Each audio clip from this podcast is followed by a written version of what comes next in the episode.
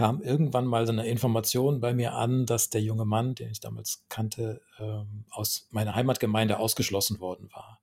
Aufgrund von Homosexualität. Echt das kam, krass. Das okay. kam so ganz neutral bei mir an, irgendwie, ne, diese Information. Wow.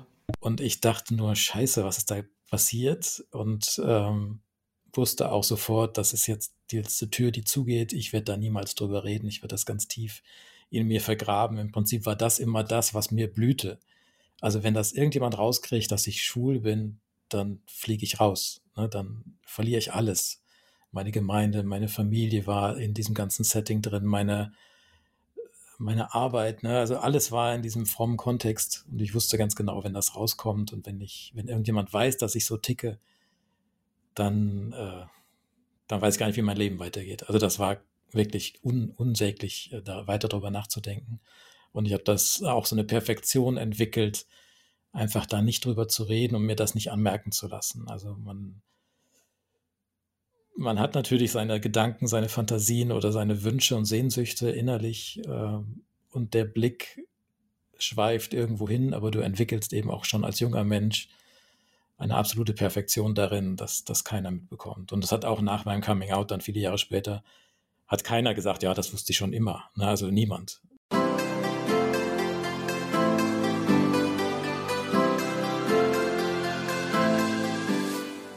Fuck the Schuld. Positiv leben und intensiv glauben mit Klaus Geistendörfer.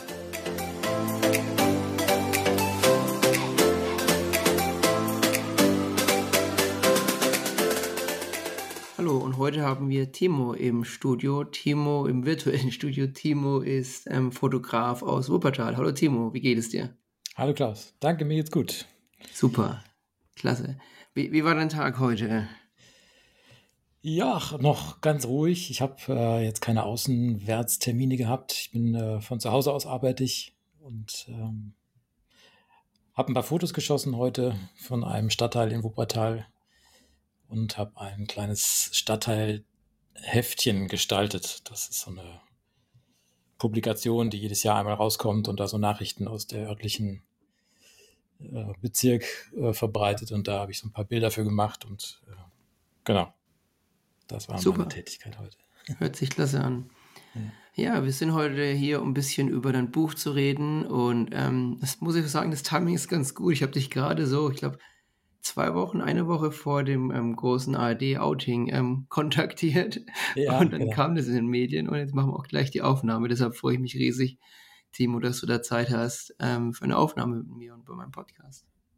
Ja, hat gepasst. Also prima. Danke für die Einladung. Kein Problem. Ja, dann ähm, lass uns vielleicht mal ein bisschen am Anfang anfangen. Erzähl, erzähl mal ein bisschen vor dir, wie das war, bevor vor deinem Coming Out, wie das so war als junger Mensch aufgewachsen und dann ja, kann man ein bisschen mehr über die heutige Situation reden, die, ähm, das Outing in der Kirche und auch so ein bisschen, wie man Leuten vielleicht helfen kann, die, die Ängste haben. Und dann arbeitest du ja auch noch mit ein paar anderen Leuten oder anderen Gruppen zusammen, die kannst du auch gerne erwähnen. Dass wir so ein bisschen vielleicht einen Überblick für heute kurz machen. Ja. Super. Also fang gerne mal an, wie es bei dir denn, wie alles so losging, bevor du, bevor dein Outing noch jünger warst. Genau, vor meinem Outing heißt natürlich, äh, da sind wir schon mitten im Thema. Ähm, das Thema Homosexualität war schon ziemlich lange irgendwo, waberte das rum in meinem Leben. Ich habe schon als junger Mensch, ich bin groß geworden, hier in Wuppertal auch tatsächlich, äh, in einer kleinen freikirchlichen Gemeinde. Ähm, bin da groß geworden als, als junger Mensch, äh, bin da zur Sonntagsschule gegangen, in die Jungschar, in die Jugendgruppe, habe mich da engagiert und habe dann auch meinen Zivildienst äh, in einer Einrichtung gemacht, die sich um drogenabhängige Jugendliche kümmert, um strafentlassene Jugendliche. Äh, und bin da hängen geblieben, habe mich da viele Jahre engagiert und hatte eigentlich immer den Wunsch, mein Leben für, für Jesus zu leben, für Gott zu leben, für die Menschen da zu sein ich habe zwischendurch mal eine Ausbildung gemacht äh, nach der Schule, aber da, na, dann kam, wie gesagt, der Zivildienst und dann bin ich da so hängen geblieben in dieser Einrichtung und das war eigentlich so meine große Mitte. Also das war so das Zentrum meines Lebens eigentlich, ne, dass ich mich für Menschen engagierte und äh, in dieser Arbeit tätig war. Schön. Ja. Aber in, parallel dazu war eben so innerlich immer so ein Thema versteckt oder was mich beschäftigt hat äh, was aber irgendwie keiner wissen durfte. Und das war natürlich zu der Zeit damals, ist jetzt 40, fast 50 Jahre her, ähm, natürlich auch ein Thema, worüber man nicht einfach so redete. Ähm, in meinem Umfeld schon mal gar nicht. Also ich kannte nicht zwei Männer, die zusammenlebten. Ich kannte nicht das Wort schwul kannte ich gar nicht und das war irgendwie so ganz weit weg. Und doch war in meiner eigenen Gemeinde damals jemand, dem, mit dem war ich befreundet. Wir waren Kumpels irgendwie, wir haben uns oft getroffen, wir haben zusammen gespielt, wir haben zusammen Sachen unternommen und irgendwann sind wir uns näher gekommen. Und dass das möglich war zwischen uns, das war auf der einen Seite total schönes Erlebnis und auf der anderen Seite war das ein absolutes No-Go und ein, ein Thema, was keiner wissen durfte. Niemals. Das durfte nicht rauskommen. Weil irgendwie Warum durfte das nicht rauskommen? Ja, in der Gemeinde, in, in, überhaupt, also niemand durfte das wissen. So, ja, nee, warum? War, was, was ja, das war, das war so intuitiv klar, dass das ist ja. irgendwie ein verbotenes Thema. Ne? Also das war, genau. es war gar nicht so sehr, dass das groß thematisiert wurde, sondern eher, dass es, dass da niemand drüber sprach. Also dass Homosexualität war, war ganz weit weg. Also das, das gab es einfach gar nicht. So, ne? Und ähm, und wenn es irgendwo vorkam, dann in nur einem ganz negativen Kontext, in einem ganz äh, ja. sündigen, perversen Kontext, so, so dass ich also überhaupt niemals daran dachte, in diese Richtung gehen zu können oder so mich orientieren zu können. Ich wusste auch ja, gar nicht, ich hatte gar nicht kann, so dieses Verständnis. Ich kann ihm vielleicht auch ganz kurz noch zustimmen. Ich bin in einer katholischen Kirche aufgewachsen. Also ja. bei mir gab es eher wenig Negatives, bei mir gab es einfach gar nichts zu dem Thema. So das Thema nicht existiert für mich als junger Mensch. Vielleicht habe ich es von Medien mal irgendwo gehört oder irgendwie aus ja. der Zeitung, aber so in der Kirche ist irgendwie so, es wird einfach nicht drüber geredet, es existiert nicht, weißt du, was ich ja. meine? Das war bei dir das ja. Allergleiche, gell? Ja, genau. Genau so war das. Also es wurde gar nicht, gar nicht groß äh, schlecht thematisiert oder auch nicht, ich hatte nicht das Problem, dass darüber Witze gemacht wurden oder so und ich darunter gelitten hätte, sondern es wurde einfach gar nicht thematisiert. Es gab es einfach nicht. Genau. Und äh, von daher bin ich auch nie auf die Idee gekommen, irgendwie, dass ich so sein könnte, grundsätzlich. Äh, hatte aber, wie gesagt, dieses Erlebnis als Jugendlicher und, ähm, und konnte das mit keinem teilen, hatte immer Angst. Und ich wusste, dann hatte ich eben so diese, als ich dann schon in der Einrichtung war, meinen Zivildienst machte, ein paar Jahre da gearbeitet habe, kam irgendwann mal so eine Information bei mir an, dass der junge Mann, den ich damals kannte, ähm, aus meiner Heimatgemeinde ausgeschlossen worden war aufgrund von Homosexualität. Echt das kam, krass. Das okay. kam so ganz neutral bei mir an, irgendwie, ne, diese Information. Wow. Und ich dachte nur, scheiße, was ist da passiert? Und ähm, wusste auch sofort, das ist jetzt die letzte Tür, die zugeht. Ich werde da niemals drüber reden. Ich werde das ganz tief in mir vergraben. Im Prinzip war das immer das, was mir blühte. Also wenn das irgendjemand rauskriegt, dass ich schwul bin, dann fliege ich raus. Ne? Dann verliere ich alles meine Gemeinde, meine Familie war in diesem ganzen Setting drin, meine, meine Arbeit, ne? also alles war in diesem frommen Kontext und ich wusste ganz genau, wenn das rauskommt und wenn ich, wenn irgendjemand weiß, dass ich so ticke, dann, äh, dann weiß ich gar nicht, wie mein Leben weitergeht. Also das war wirklich un, unsäglich, äh, da weiter drüber nachzudenken. Und ich habe das auch so eine Perfektion entwickelt, einfach da nicht drüber zu reden und mir das nicht anmerken zu lassen. Also man, man hat natürlich seine Gedanken, seine Fantasien oder seine Wünsche und Sehnsüchte innerlich äh, und der Blick schweift irgendwo hin, aber du entwickelst eben auch schon als junger Mensch eine absolute Perfektion darin, dass das keiner mitbekommt. Und das hat auch nach meinem Coming Out dann viele Jahre später, hat keiner gesagt, ja, das wusste ich schon immer. Ne? Also niemand, sondern alle haben irgendwie gesagt, das hätten wir nie gedacht. Äh, irgendwie passt dich rein in dieses fromme Bild und ähm, und habe irgendwie ganz gut mitgespielt, in Anführungsstrichen. Aber es gab eben auch nicht viele Optionen. Und mein Coming Out war erst 2012, das ist wie gesagt wirklich viele Jahre später, ähm, an einem Punkt, wo ich menschlich nicht mehr konnte. Also wo das irgendwann nicht mehr ging, zu schweigen und zu verheimlichen. Ähm, und als es dann raus war, als dann auch so meine Familie, meine Eltern, äh, mit meinem Vater habe ich lange gesprochen und das waren natürlich, das waren Gespräche, die waren kompliziert. Ich wusste ja, wie er darüber dachte. Er ist selber sehr involviert in der ganzen christlichen Szene. Ähm, und, und das war schon nicht so einfach. Und so die erste Reaktion war eigentlich, du bist mein Sohn, du bleibst mein Sohn, wir kriegen das wieder hin. so, wir, wir, wir, fixen das wieder, das Problem. Ja, und, und ich oh merkte Gott. irgendwie sofort, also das ist jetzt so, klingt irgendwie so lustig, aber es ist in dem ja, Moment. Ist nicht lustig schnürte, gemeint, natürlich. Schnürte mir das total die Luft zu. Also ja. die, die, der Atem, ich konnte gar nicht mehr, ich konnte nicht mehr atmen. Es war einfach total eng aber, und ich wusste, ich muss hier raus, ich muss irgendwie. Ich, vielleicht wusste ja. dann, wahrscheinlich wusste dein Vater auch nicht, was zu sagen. Was, der hat das ich, ich sage teilweise auch Leute, die vielleicht ein bisschen älter sind, die sich mit diesen Themen nicht so auskennen, die wissen halt wirklich nur das, was sie in den Medien gehört haben. Und ich, ich weiß nicht, wie alt deine Eltern sind, aber manche Großeltern, naja. die vielleicht noch in den, in den 40ern, 50ern aufgewachsen sind, wo sie dann echt Nachrichten gehört hat von, von gewissen Regimen, die schon so extrem waren. Und mhm. es bleibt halt irgendwie einfach beim Menschen manchmal hängen. Und da so ein bisschen meine Meinung, ja, das ist auch, klar, es ist ich sag mal da, dann ist es auch, muss man auch verstehen, dann, wie diese, wo diese Leute herkommen. Die haben einfach nicht die Ausbildung, die Erziehung, das Wissen, das du und ich vielleicht haben, oder jüngere Leute, die auf Instagram unterwegs sind, die haben halt mhm. ein wahnsinniges Wissen, modernes Wissen, und es fehlt halt vielen Leuten in der älteren Generation. Jein, also würde ich so und so sehen. Also auf der einen ja. Seite war ich ja nicht der Erste, auch nicht der Erste in der Gemeinde. Wie gesagt, der Junge, der damals mit mir da was hatte, der das war ja schon 30 Jahre zurück. Also das Thema war nicht neu in der Gemeinde und auch nicht im Leben meiner Eltern. Aber wie man damit umging und wie man darüber dachte, das war halt so fest und so konservativ und so klar, dass da auch nicht dran zu rütteln war. Und das hatte dann nichts unbedingt mit modernem Denken zu tun, sondern mit einer festen Überzeugung, mit einer ganz klaren, ja. festen Überzeugung, dass das nicht gottgemäß ist, nicht schöpfungsgemäß, bla bla bla, diese ganzen. Aber, das meine ich ja, diese feste ja, Überzeugung, also die wurden diesen armen Leuten ja so eindoktriniert. Ja, ja, das, klar, ist, das ist, ja. das ist, ja, ich kann, ich glaube, ich kann das schwer erklären, aber ich, ich habe zum, zum ja, ein Beispiel, ein Priester von mir, wie ich jung war, der war, wir haben jetzt, wie gesagt, wir haben nie über das Thema Homosexualität geredet, aber über andere Themen. Und da war er einfach, hatte so krasse Meinungen, hat einmal, glaube ich, die Stühle von den Tischen getreten.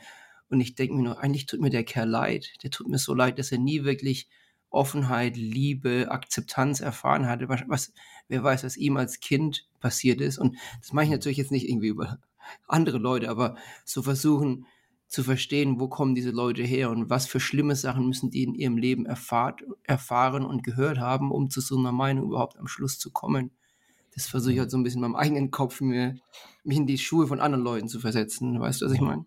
Ja. Also inzwischen haben wir so einen Weg gefunden, uns lieb zu haben an dem Thema vorbei. So formuliere ich das oft. Ähm, wirklich darüber reden tun wir nicht mehr. Es ist irgendwie alles ja. gesagt. Es war auch, es war auch eine Zeit lang echt schwierig. Also ich habe zu der Zeit in dem Büro meines Vaters gearbeitet als, als Grafikdesigner. Und man sah sich also täglich acht Stunden. Und äh, es gab wirklich Wochen, wo wir morgens Hallo und abends Tschüss gesagt haben und dazwischen war keine Kommunikation möglich. Und das ist schon nicht so einfach, ne, wenn du neben deinem Vater arbeitest und eigentlich dir nichts mehr zu sagen hast. Das hat uns beiden, ist uns beiden sehr schwer gefallen, glaube ich. Und das kann ich wie gesagt, also ja. heute ist es, ähm, wie gesagt, jetzt bin ich selbstständig, ich bin unterwegs in, in unterschiedlichen äh, Kontexten und, und auch erfolgreich. Erstaunlicherweise, trotz Corona, klappt das irgendwie. Und ich glaube auch, er ist ein bisschen stolz darauf, dass es irgendwie funktioniert. Und wir haben so ein gemeinsames Gesprächsthema gefunden, aber über das Thema Schwulsein reden wir nicht mehr. So, das ist irgendwie, da kommen wir nicht weiter. Und ähm, ja. ja, das ist dann eben so. Ne? Das muss man dann auch lernen, ein Stück äh, stehen zu lassen, dass man einfach auch akzeptiert, dass andere da nicht weiterkommen oder nicht weiter wollen. Ich weiß es nicht, ob sich das nochmal ändert. Ich wünsche mir das, aber es ist de facto gerade nicht so. Also ja, und das sind halt auch Erfahrungen, die man so macht, auch im, im Zuge des Coming Outs. Von daher kannte ich jetzt, jetzt gerade diese Aktion in der 125 Leute, die sich da auf einmal outen. Ähm, und vieles habe ich sehr, sehr gut nachvollziehen können, als ich so diese Statements hörte und sah. Ähm, war das schon hatte ich so gedacht, ich bin dankbar, den Schritt gegangen zu sein, das, den hinter mich zu haben, hinter mir zu haben. Ja. Und schon einen Schritt weiter zu sein. So. Also, Ja, aber kann das sehr gut nachvollziehen, was das bedeutet, auch diese Unsicherheit, wie geht das beruflich weiter und so weiter. Gerade wenn man so eingebunden ist in diese fromme Welt äh, und seinen Job davon abhängt, äh, dann ist es nicht so einfach. Ne? Also das hat halt Folgen. Auf jeden Fall hat das Folgen. Ja. Und oft nicht nur für sich selber, sondern auch für manche Beteiligte. Ja.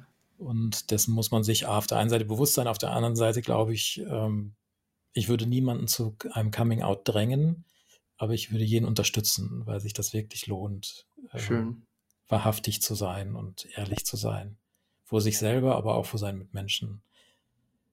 Aber die Folgen können unter Umständen sehr gravierend sein. Und das ähm, sind sich, glaube ich, viele auch heute nicht so bewusst, wenn manche sagen, manche sagen, ja, was ist denn eigentlich dabei? Warum muss man sich überhaupt noch outen? Ja. So, ähm, Ja, naja. ich glaube, da, da muss ich auch sagen, dann gehöre ich auch wahrscheinlich auch ein bisschen in diese Gruppe, die, oh, so schlimm ist es doch nicht. Und ja, ich, ich glaube, ich bin einfach so manchmal zu, zu leichtgläubig, zu optimistisch und sehe das auch, vielleicht weil ich selber natürlich nicht davon betroffen bin, weil ich in einer sehr modernen Gesellschaft wohne. Und ich glaube, ich sehe das gar nicht mehr so von früher. Von daher finde ich das auch schön, mit dir darüber zu reden. Ich hoffe, ich komme da nicht irgendwie negativ rüber, sondern Nö, ich nee, versuche halt meinen Gesichtspunkt zu erklären, dass es manche Leute einfach nicht so gut verstehen. Und ich finde es schön, wie du so ein bisschen dann erklärst, ja, das ist, du kannst echt deinen Job verlieren, gell? Und du hast Familie und dein ganzes Einkommen, alles hängt daran dran. Das ist schon Hm. heftig. Ja, und also gerade wenn man in einem, in einem christlichen Kontext arbeitet, ähm, ist es eben nicht nur Job. Ob, oft engagiert, man sich ja auch als, als Christ, als Mensch in diesem ganzen System und in dieser ganzen äh, Gemeinschaft, sage ich mal. Genau. Ähm, Das das ist ja nicht nur, ist ja nicht nur Arbeit. Ne, Dein sondern- ganzes soziales Umfeld, gell? Deine Freunde, Genau. deine und, Verwandten. und dass Leute davor Bekannten. Angst haben, das zu verlieren, das kann ich gut nachvollziehen. Ne, Das ist auf einmal alles weg. Vieles bricht einfach weg und ähm, auch so diese Schweiglosigkeit, also diese Red, ähm, wie sagt man das? Schweigsamkeit oder diese, diese Wortlosigkeit der Leute, dass man gar nichts hört, auch keine Reaktion. Ich habe am Anfang gedacht, das geht jetzt total ganz schnell, irgendwie die Gerüchteküche geht rum und jeder weiß das sofort. Aber das Gegenteil war der Fall. Es wurde irgendwie gar nicht thematisiert, es wurde gar nicht drüber geredet. Es war so, So, ein sorry, von Schockzustand. was redest du jetzt? Von dir selber? Ja, von dem auch dem Coming Out äh, der Gemeinde gegenüber. Also ich bin jetzt nicht da in die Gemeinde Geme- gegangen, habe gesagt, ich, Ja. ich bin schwul. Ich habe gesagt, ich werde mich nicht mit dem Schild dahin stellen. Ja. Aber es ist auch keiner gekommen und hat gefragt, was ist da eigentlich los oder warum kommst du nicht mehr oder so. Ne? Also Ah, das ja. war schon auch sehr eindrücklich. Ja, die Ähm, Schweigsamkeit der Leute. So wie sie- Genau, also mit einem, mit dem Gemeindeleiter habe ich oft äh, geredet, das war schon auch eine, eine Auseinandersetzung, aber und er hat mal gesagt, durch dich hat das Thema für ihn ein Gesicht bekommen. Er kann das nicht mehr so vom grünen Tisch aus diskutieren. Okay. Aber ich denke, das stimmt nicht. Also ich bin nicht der Erste. Ne? Also es gab schon ganz Ja. viele Gesichter auch in den letzten Jahren. Ähm, naja, und durch das, durch das Buch dann letztendlich, was ich veröffentlicht habe, wurde es dann auf einmal sehr konkret und auch die Gemeinde musste sich dann nochmal damit auseinandersetzen. Ja, genau. Ähm, Nochmal für die Zuhörer, das Buch ist Nicht mehr schweigen, der lange Weg queerer Christinnen und Christen zu einem authentischen Leben. Genau. Und es sind Geschichte von, ich glaube, 25 Leuten oder so, Mhm. die ihr Schweigen brechen. Ja. Ja. Und die im Prinzip ähnlich wie ich aus einem ähnlichen Background kommen ähm, und durch ihr Coming Out entweder rausgeflogen sind oder halt lange auch gebraucht haben oder teilweise auch durch Therapien gegangen sind, ähm, um die Homosexualität wegzukriegen und diese ganzen, ganzen Geschichten äh, hautnah erlebt haben. Auch Leute, die in tiefe Depressionen geraten sind dadurch, durch dieses Doppelleben oder auch durch dieses weghaben wollen und irgendwann zu merken, das funktioniert nicht und wo, wo bleibe ich da in der ganzen Ja. Geschichte? Ne? Kann ich nochmal eine dumme, dumme Frage stellen? Mhm. Ähm, Gibt es diese Therapien heutzutage eigentlich noch oder sind die komplett in der Vergangenheit mittlerweile? Weil das hört sich für mich so, ist auch wieder so abtrüsig an. Ja, es ist, es ist kaum zu erklären, aber es ist, ja, es gibt sie. Also in Deutschland sind sie inzwischen verboten, zumindest für Minderjährige. Ähm, aber die werden dann halt anders benannt. Es läuft dann irgendwie unter Seelsorge, unter Lebensbegleitung und bla bla bla. Krass, ne? ja. Aber das, es kommt ja, es ist irgendwie absurd. Also es ist im Prinzip wäre das ja auch gerade von Gruppen angeboten, die so sehr konservativ sind. Ja, klar. das sind Und die, ja. die bieten dir Hilfe an für ein Problem, was sie selber geschaffen haben. Also das, Das ist ja das Absurde Problem, daran. dass sie es ja überhaupt nicht verstehen. Die haben noch keine Ahnung, von was sie reden. Genauso, wenn ich jetzt eine Frau irgendwie zum Thema Gynälo Gynäkologie beraten würde, ich habe keine Ahnung. Ja, meine, Ah. es gibt natürlich viele Ärzte, die das machen und auch fachkundig machen, das kann man sich Ja. schon aneignen, aber, aber es ist schon verrückt, ne? Also, dass, dass ein Thema behandelt wird, äh, wo Ja, man also einfach überhaupt nicht, gar keinen Einblick haben kann, ne? Also, weil das Ja. einfach, Wie ich vorhin gemeint habe, ich kann mir einfach nicht, ich kann einfach nicht glauben, dass es heutzutage in Deutschland noch sowas gibt. Das kann ich mir vielleicht in China und Russland vorstellen, aber Nee, in nee, nee. Deutschland, ja, da bin ich vielleicht doch ein bisschen naiv. Ich glaube, sowas finde ich echt un unvorstellbar. naja, und es gibt Immer. auch Zulauf und es gibt Leute, die natürlich auch vehement oder ganz ähm, hilfesuchend dahin gehen, weil dieser Druck so groß ist und diese Verzweiflung so groß ist. Wenn ich ein Christ bin, darf ich nicht schwul sein. Das ist so eine, so eine Auffassung von vielen Menschen, dass es ja nicht Gott gewollt ist und so weiter und das ist Sünde und ich muss dagegen ankämpfen, das ist Versuchung und so weiter. Und wenn ich aus diesem Gedanken komme, dann muss ich da was gegen tun. Und dann kann ich da Ja. nicht einfach sagen, ja, ich lebe das aber jetzt fertig und äh, Gott wird schon klarkommen. Nee, nee. Ne? Also wie gesagt, wenn ich dabei bleiben will, dann verliere ich meine Gemeinde und so weiter. Ähm, und das ist schon ganz schön schwierig. Ne? Und, und die meisten, die ja sich in solche Therapien begeben, gehen ja ganz bewusst dahin mit dem großen Hoffnung, wirklich zu, eine Lösung zu finden für sich persönlich. Genau. Und, und das wird ihnen auch so vermittelt. Ne? Also das ist ja ganz Ja. krass. Also diese Hoffnung Ich und finde es auch krass. Unglaublich. und sie werden allein gelassen, wenn, wenn dann, wenn das nach Jahren nicht funktioniert, nachdem ihr Geldbeutel geschröpft ist und so weiter. Also es ist ja auch eine finanzielle Belastung. Und äh, Ja. das sieht überhaupt keiner. Es gab jetzt vor zwei, drei Jahren ist ein Film rausgekommen in den USA, ähm, Der verlorene Sohn. Okay. Äh, geht um, um so eine Therapieeinrichtung in den USA, aber als ich den Film gesehen habe und auch Leute, die von Zwischenraum den gesehen haben, die selber auch solche Therapien mitgemacht haben, sagen die, es ist nicht nur Amerika, das ist genau hier auch so. Also das läuft genauso ab. Und, ähm, und was mich am meisten so getriggert hat, ist die- diese Frömmigkeit, wie sie da dargestellt wurde, ist so, so, so wahr. so, also so, so ist es wirklich. Und, und ähm, Krass. und das ist schon schlimm, ne? dass, ähm, dass man im Prinzip einem Menschen suggeriert, so wie du bist, darfst du nicht sein. Und äh, das kann einen zutiefst erschüttern, in der, in der Klar, tiefen das- Seele erschüttern. Und, Wie du vorhin gemeint hast. Depressionen, alles. Ja. gell? Und es gibt auch Menschen, die da nicht wieder rauskommen, also auch aus diesem, aus dieser Opferrolle nicht mehr rauskommen, die wirklich an, an, an Depressionen leiden und, ähm, und das ist wirklich dramatisch. Ne? Und das ist auch ein, ein Thema, was ich immer wieder auch anspreche, auch wenn ich Lesungen habe in Gemeinden, ähm, dass wir eine Verantwortung haben für die Menschen, ne? also die wir in solche Bedrängnis bringen, einfach durch eine Theologie, die Menschen ausschließt und ihnen gar keine Wahl lässt. Also es ist ja nicht nur ein Thema, was ich so oder so behandeln kann und dann denke ich heute dann eben mal anders darüber, sondern das ist ja mein Sein, meine Existenz hängt davon ab. Und wenn ich dann irgendwann merke, ich kann aber nicht anders, ich bin so, dann bleibt mir keine andere Wahl, als den Schritt zu nehmen, ganz krass gesagt. Na, Also das ist, und dann trete ich vor den Schöpfer, der mich so gemacht hat. Also es ist völlig perfide. Diese ganze Situation ist völlig auswegslos als, als gläubiger Christ. So, ne?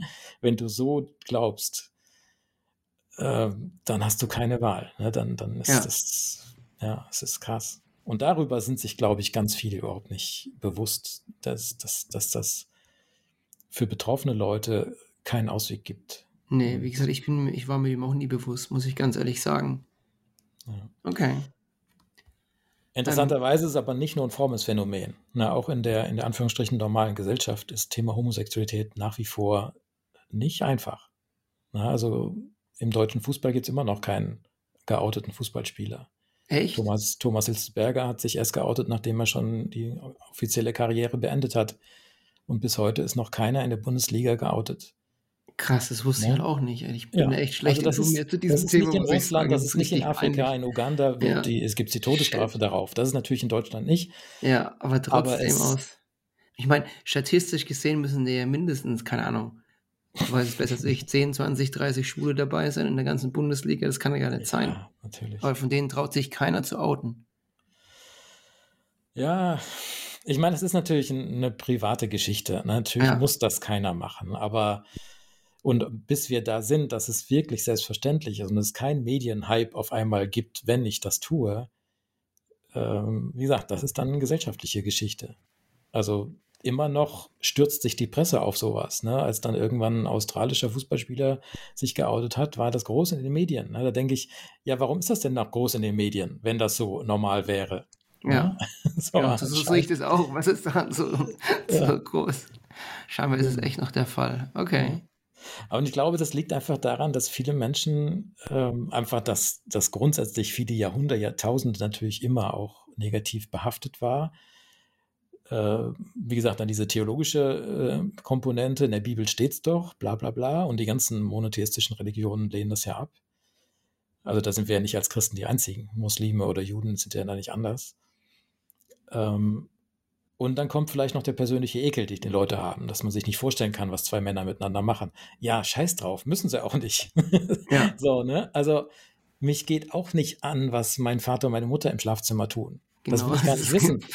Für So, Kinder ne? ist es genauso eklig, zu wissen, was die Ja. Eltern machen. So, und da denke ich immer, was habt ihr eigentlich für Vorstellungen? Natürlich gibt es auch eine Menge schräges Zeug. Auch in der schwulen Welt gibt es Leute, die irgendwie ganz, ganz verrückte Sachen machen, aber lass sie doch tun. Wenn sie Das da gibt es auch in der, in der. Hetero-Welt. Genau, genau.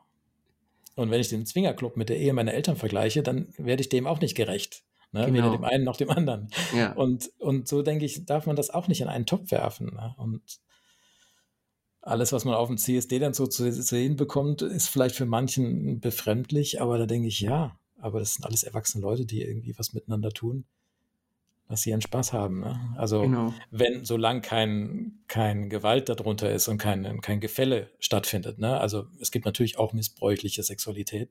Das ist Ja, ein ganz anderes Thema. Ne? Aber das Ja. hat erstmal grundsätzlich nichts mit Homosexualität zu tun. genau, sehe ich auch so. Das hat nichts damit zu tun. Ja. Solange es auf Konsent basierend ist, auch wenn ein Altersunterschied da stattfindet, ist es okay. Ja.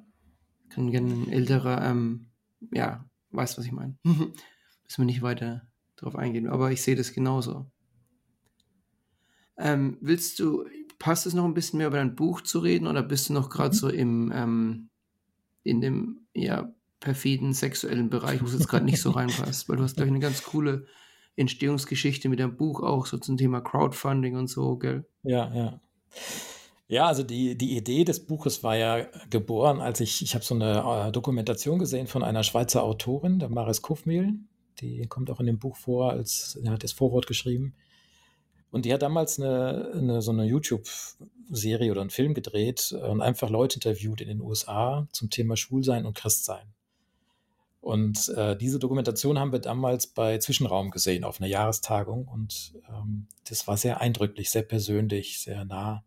Und da habe ich so gedacht, eigentlich könnte man hier mit der Kamera rumgehen und die eigenen Leute filmen, dann hätte man sowas auf Deutsch. Aber es ist natürlich nicht so einfach, vor laufender Kamera äh, zu reden und sich zu outen. Äh, das sehe ich jetzt an diesen 125 Leuten. Ne? Also manche sind verpixelt, aber die meisten sind ja mit Klarnamen und Gesicht zu sehen. Das ist ein großes Risiko und Ja. äh, das kann nicht jeder. Ähm, und dann kam so im zweiten Step so die Idee des Buches. Also man kann diese Geschichten aber in Form von Texten zusammenfassen. Und da kann man eben auch genau überlegen, was schreibe ich, was schreibe ich nicht, was gebe ich von mir preis und äh, was geht auch die Öffentlichkeit vielleicht nichts an. Ähm, und dann habe ich einfach so einen Rund, Rundruf gemacht und habe gefragt, wer könnte sich das vorstellen, da mitzumachen. Das war am Anfang nicht so einfach. Also es war doch auch gar nicht so einfach, sich so mal hinzusetzen und so seine eigene Geschichte aufzuschreiben. Aber für die meisten Autorinnen und Autoren war das wirklich auch ein heilsamer Prozess. Und sie sagen, also es hat mir ganz viel gebracht, auch meine Geschichte nochmal zu reflektieren. Da ist zum Beispiel eine ganz alte Frau auch dabei, die ist schon über 70, ähm, die hat sich erst mit 60 Jahren geoutet, da war sie schon Großmutter. Und äh, sie sagte, also durch das Schreiben des Kapitels habe ich nochmal auch so Frieden geschlossen, auch mit der ganzen Geschichte und wie das alles gelaufen ist. Und äh, sie wäre jetzt bei ihrer Tochter und sie hat zwei Tage vor Druckfreigabe, hat sie nochmal geschrieben, sie würde gerne mit ihrem richtigen Namen auch darunter stehen.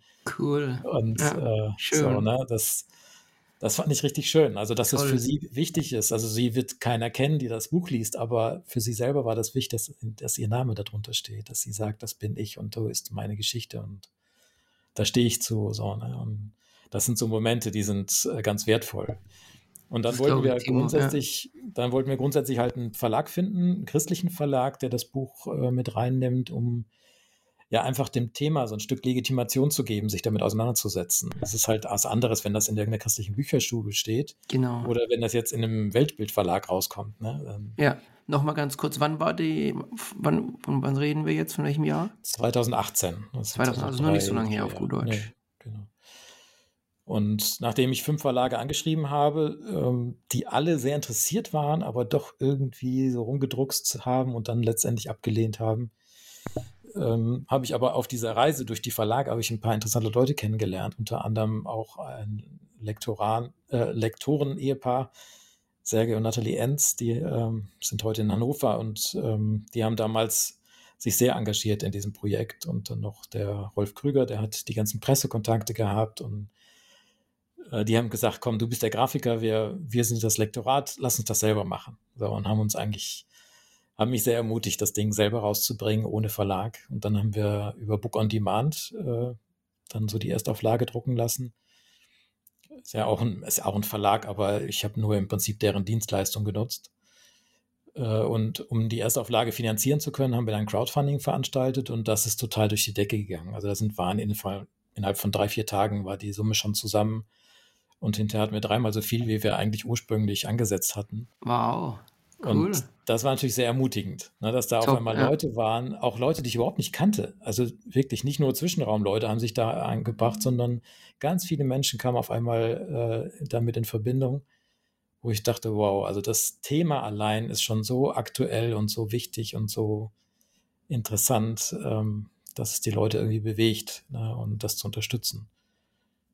Genau, und so haben wir die Erstauflage von 1000 Stück drucken können und dann, ähm, die war auch schon fast vergriffen durch dieses Crowdfunding, also 600 Bücher waren da schon vorbestellt. Und dann habe ich halt Lesungen veranstaltet und ich glaube, wir sind jetzt bei zweieinhalb bis 3.000 verkauften Exemplaren. Und das ist für so Super. ein No-Name-Buch äh, schon eine ganze Menge. Ne? Und das freut Ja. mich irgendwie, weil es jetzt eigentlich ein Buch ist, was finanziert und äh, herausgebracht wurde von Menschen, die da völlig hinterstehen standen. Und ein Verlag, der das vielleicht irgendwie mit reingenommen hätte, der, das wäre in der Versenkung verschwunden. Die hätten das geduldet, aber niemals so gepusht und so, so gebracht, wie, wie das jetzt möglich war. Ne? Und von daher war das alles gut. Also Ja, kurze Frage, glaubst du, heute wäre das anders, speziell jetzt mit dieser Coming in, äh, Coming out in der katholischen Kirche? Glaubst du, heute würden sich Verlage drum reißen oder hat, hat sich da nicht viel getan in den letzten vier Jahren? was heißt reißen? Also es gibt schon Verlage, die sich auch weiter öffnen, auch der Thematik gegenüber. Ähm, wir hatten natürlich jetzt auch ähm, Verlage, die jetzt in dem, in dem christlichen Bereich etabliert waren und sehr konservativ aufgestellt waren. So, ne, das war natürlich jetzt ein sehr spezieller Kreis. Es, wenn man das ein bisschen größer gefasst hätte, wäre man, vielleicht hätte man irgendwo einen anderen Verlag gefunden, aber ich habe damals auch so gedacht, jetzt nochmal jemand anzuschreiben und auch, wie gesagt, wenn man gar keinen Kontakt zu jemandem hat und man nicht bekannt ist als Autor, ist es schwierig, in so einen Verlag reinzukommen. Ne? Also ähm, in den größeren Herder oder was weiß ich, irgendwelche Verlage, die bringen ja auch solche Bücher raus. Ja, Ähm, aber, und ich habe auch gedacht, die, die Zeit läuft mir weg. Also das Thema ist jetzt gerade so aktuell und ich wollte nicht noch zwei Jahre warten, um, um das dann irgendwann rauszubringen. Und wie gesagt, durch das Crowdfunding war es dann doch, äh, ist einfach auch die Plattform da gewesen, um es bekannt zu machen und ähm, in, ins Gespräch zu bringen und so. Ne? Und das war eigentlich genau das Richtige. ja, das glaube ich. Das war die perfekte Plattform dann. Okay. Ja. Und ähm, wie ging es dann weiter bei dir, Timo, nachdem das Buch draußen war? Ja, dann kamen natürlich auch eine Menge Anfragen ähm, für Lesungen in verschiedenen Gemeinden, Baptisten, FEGs und so weiter. Auch Kirchengemeinden. Es gab hier in Wuppertal eine Kirchengemeinde, die mich eingeladen hat, wo der Pastor schwul ist. Den kannte ich vorher gar nicht. Also es war auch ganz interessant, was auf einmal für Kontakte entstehen.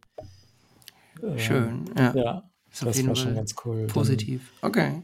dann kam der WDR auf einmal, die haben einen äh, ein Reporter aus Tel Aviv, der fürs deutsche Fernsehen arbeitet, der wollte eigentlich eine Dokumentation über jüdisches, Christ, äh, jüdisches queeres Leben in Deutschland berichten. Und da hat der Sender wohl gesagt, das ist ihnen zu einseitig, sie wollen auch Christen und Muslim mit da drin haben. Und dann ist er durch seine Recherche auf mein Buch gekommen, hat gefragt, ob ich da mitmachen will. Das äh, war auch eine ganz spannende Zeit. Und dadurch war das natürlich auch nochmal neu äh, für viele zugänglich. Ne? Und es ist eine, eine, Dokumentation, die auch heute noch auf YouTube zu sehen ist.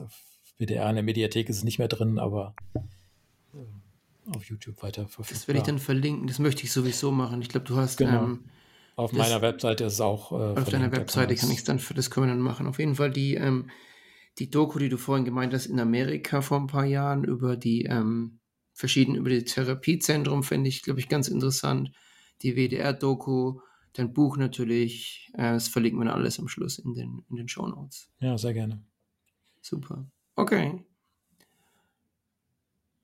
Und ähm, ja, das ist dann so quasi, irgendwann sind wir jetzt in, in heute angekommen, oder? Du machst weiter noch Vorlesungen ab und zu. Ja, jetzt war durch Corona ja. natürlich auch eine Pause, war nicht so viel möglich. Ich habe eine Online-Veranstaltung gemacht in Berlin. Da hat eine Gemeinde mich eingeladen, haben wir dann äh, das online aufgezeichnet und übertragen über so eine Zoom-Konferenz mit 100 Leuten.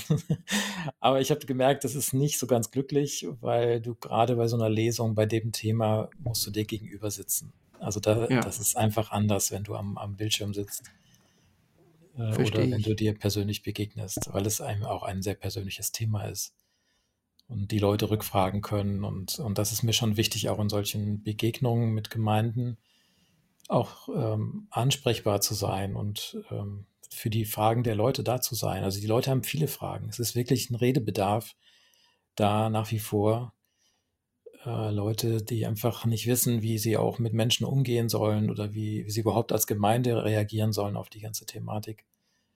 Viele fühlen sich vielleicht auch in die Ecke gedrängt, weil die Gesellschaft das fordert, die selber noch nicht so weit sind und so weiter. Also da gibt es die unterschiedlichsten Positionen auch, um ja, den Leuten auch Mut zu machen oder ihnen auch zu, sie aufzufordern, zu sagen, ey, ihr müsst aber, ne? ihr müsst euch bewegen und das ist längst überfällig, weil die Menschen sind mitten in euren Reihen und ja. ähm, ihr müsst was tun. Ja. Ähm, hast du noch ein paar Tipps vielleicht für jemanden, der, sag mal, jemanden, der jemanden kennt, der jetzt ähm, keinen Mut hat, der vielleicht sogar ähm, depressive Züge hat? Wie kann man jemandem helfen? Jetzt, wenn man jetzt nicht selber davon betroffen ist, aber wenn man Leute kennt, die, die ähm, damit ja, Probleme haben. Hast du ein paar Tipps dazu? Die womit Probleme haben? ähm, die, wie du vorhin gemeint hast, wenn Leute ähm, sich nicht ähm, outen, diese, der Druck, der dann aufgebaut wird von der, ja, ähm, von, ja. Von, ich sag mal, von der Gesellschaft, Leute, die verzweifelt sind, die dann teilweise ähm, Depressionen bekommen von dem Druck. Ähm, was würdest du Leuten oder beziehungsweise Leuten, die jemanden kennen, der in so einer Situation ist, empfehlen? Hast du da irgendwelche Tipps? Also grundsätzlich glaube ich, ist es immer wertvoll, wenn man wahrhaftig lebt und wenn man zu seiner eigenen Wahrheit stehen kann. Ähm, und doch muss man diesen Zeitpunkt selber finden und auch diesen, diesen Punkt im Leben finden und auch den Menschen finden, dem man das anvertraut. Ich glaube, einfach äh, unreflektiert rauszuposaunen ist nicht so einfach und nicht immer gut. Ähm, und ich glaube, wenn man Menschen begleiten möchte, ja, hinhören, zuhören, zu Wort kommen lassen. Das ist, glaube ich, ganz wichtig. Ihnen Mut machen. Wir haben auf der Webseite von Zwischenraum, zwischenraum.net ist die Seite, kannst du auch hinter ver verlinken. Da ja, gibt es äh, einen Unterpunkt von auch christlichen Therapeuten, die in der LGBT ähm, sag ich mal, äh, sich auskennen und, und weiterhelfen können. Also auch gerade ansprechbar sind, jetzt nicht therapeutisch dagegen arbeiten sozusagen. Ja, genau, das soll man klarstellen. Die sondern, ja, genau, unterstützen, gell? Jemanden unterstützen in diesem Prozess, ja. genau. Und dann gibt es natürlich auch örtliche Gruppen wie die AIDS-Hilfe oder wie, wie andere äh, Coming-out-Gruppen, die man vor Ort aufsuchen kann. Ja. Ich habe damals, äh, also es gibt, was weiß ich, es gibt schwule Väter zum Beispiel, ne? so eine Selbsthilfegruppe. Also auch, auch diese Thematik, ne? wo Familienväter sich outen, was mache ich dann? Oder also die unterschiedlichsten Gruppierungen gibt es schon und ähm, die muss man nur finden. Und ich glaube, man muss einfach ein Stück Mut, Mut fassen, sich auf den Weg zu machen, nicht alleine zu bleiben, auch zu entdecken, dass man nicht alleine ist. Das ist, glaube ich, auch ein ganz großer Punkt, den man, der einem gut tut und den man entdecken darf. Man ist nicht allein, sondern da sind noch ganz viele andere, die vielleicht schon ein Stück weiter sind oder die diesen Prozess schon erlebt haben und genau wissen, wovon sie reden. Ja. Das war für mich ganz wertvoll, als ich zu Zwischenraum kam, ähm, einfach mal mit jemandem zu reden, der das genau nachvollziehen konnte, der meine Frömmigkeit versteht, aber auch meine Sexualität versteht und, und weiß, was ich da gerade durchmache. Und ähm, ich glaube, das hilft schon ganz viel. Also für mich selber war jetzt so eine therapeutische Begleitung nicht so passend, aber das muss jeder für sich selber finden. Also ich glaube, da muss man seinen eigenen Weg gehen und auch in seinem eigenen Tempo. Also selbst ja. bei der Buchveröffentlichung habe ich so gemerkt, es gibt Leute, die das jetzt unheimlich durchdrücken wollen, am liebsten eine Riesenkampagne daraus machen wollen. Und ich habe gesagt, hey, halt mal, ne? wir müssen das, ich muss das in meinem Tempo machen, in, in meiner Art und Weise. Und ich kann das nicht irgendwie raushauen, völlig unbedacht. Äh, das hat eben auch Folgen, auch für meine Familie, auch für meine Gemeinde in der Vergangenheit. Ich bin ja nicht in einem luftleeren Raum, wenn ich mich da oute. Ähm, und das ist eben auch Thema oft, ne, dass man ja. einfach auch sich Gedanken macht, wie reagieren die Eltern. Und es gibt immer noch auch Situationen, wo, wo Leute enterbt werden, rausgeschmissen ja. werden und so weiter. Das ist schon Katastrophe. Wow. Kannst du vielleicht noch ein bisschen mehr zu Zwischenraum erzählen? Vielleicht erstmal, was es ist. Ist es ein, ein Verein oder Organisation und dann vielleicht, ja. weil ich glaube, einige Leute kennen das nicht, aber es hört sich schon interessant an. Ich habe es mir vorhin auch schon mal ein bisschen kurz angeguckt, aber kannst du noch ein bisschen mehr dazu erzählen, zu Zwischenraum? Genau. Zwischenraum ist eine Initiative oder äh, auch ein Verein inzwischen, ähm, die sich vor ah, jetzt schon 15, 16 Jahren, glaube ich, äh, oder noch länger, äh, gegründet hat. Interessanterweise ursprünglich von einem, der selbst in einer Organisation, einer Therapieeinrichtung gearbeitet hat gegen Homosexualität und oh, damit wow. Leiter okay. war und für sich irgendwann entdeckt hat, hat gesagt, das funktioniert nicht und es muss irgendwie ja. anders gehen.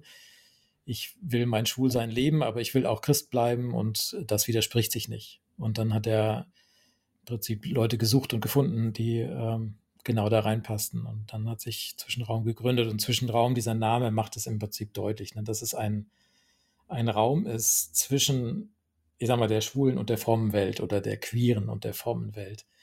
Weil das oft eben so ein, so ein Raum ist, der, den man nicht verbindet bekommt. Also man, wenn man aus, aus einer christlichen Gemeinde oder Kirche kommt, kennt man niemanden, der schwul ist. Und andersrum, wenn man aus der schwulen Welt kommt, kennt man kaum Leute, die fromm sind oder Christen sind. Äh, und und dazwischen ist halt ganz schwierig, das zu verbinden. Und, und die meisten sagen, entweder muss ich mein Christsein an den Nagel hängen oder ich muss gegen mein Schwulsein kämpfen. Aber dass man beides wirklich miteinander vereinbaren kann, das ist eine sehr kleine Gruppe von Menschen. Und, aber es gibt sie. Und das ist, äh, wie gesagt, diese Gruppe, die sich Zwischenraum nennt. Und die ist organisiert in verschiedenen Regionalgruppen. Also es gibt einen großen äh, Verein deutschlandweit, auch in der Schweiz und in Österreich gibt es Gruppen. Ähm, und dann in verschiedenen Städten. Auf der Homepage gibt es so eine ganze Übersicht von, von Städten, wo wir so Regionalgruppen haben, ja. so Hauskreise organisiert im Prinzip. Man trifft sich einmal im Monat. Das ist jetzt keine eigene Gemeinde. Also es ist auch kein, versteht sich auch nicht als Gemeindeersatz, sondern eher als Gesprächsangebot und als, ja, als, ja, als, als Zwischenpuffer sozusagen. Ne, Verbindungsglied. Ja, ich ja, finde, das hast du gerade echt schön erklärt und deshalb wollte ich auch fragen, weil viele Leute, ich habe es auch nicht so genau gekannt, wenn ich ehrlich bin, aber so wie du es erklärst, hört sich auch echt ähm, cool an, finde ich, die Geschichte. Es war jemand selber, der in der Therapie, ich sag mal, der Anstalt gearbeitet hat, hat dann gemerkt, dass es eigentlich gar nicht funktioniert und so ein, ja, so ein Zwischenraum sah von, ich sage auf Englisch manchmal so eine, so eine Intersection, der Schnittpunkt zwischen zwei ja. verschiedenen Sachen, finde ich total spannend und da macht auch das, der Name total Sinn. Mhm. Und ja, genau, wir werden auf jeden Fall in den Show Notes wieder verlinken, wo man dann die regionalen Gruppen finden kann. Österreich, äh, Schweiz, was ich auch super finde, dass es alles mit abgedeckt ist.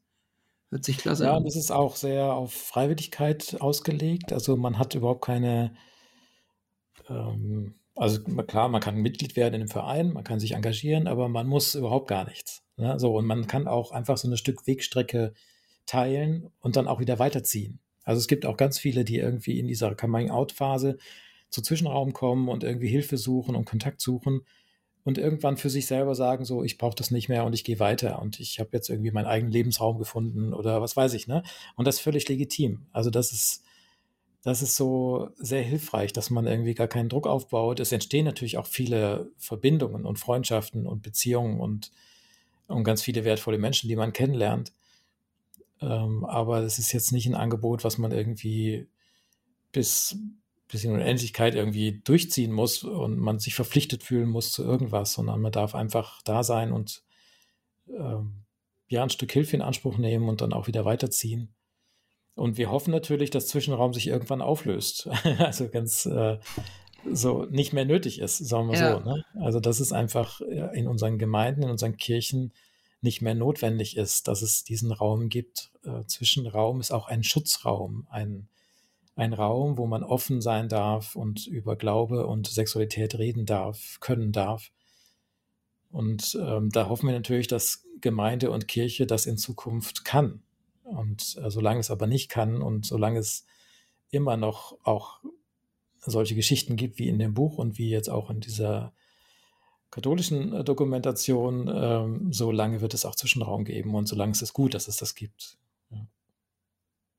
Ich merke bei jungen Leuten auch mehr und mehr, dass sie sich gar nicht verorten wollen. Also, dass äh, viele sagen, ach, ich will mich gar nicht so festlegen, ob ich jetzt hetero oder homo oder bi oder sonst irgendwas bin.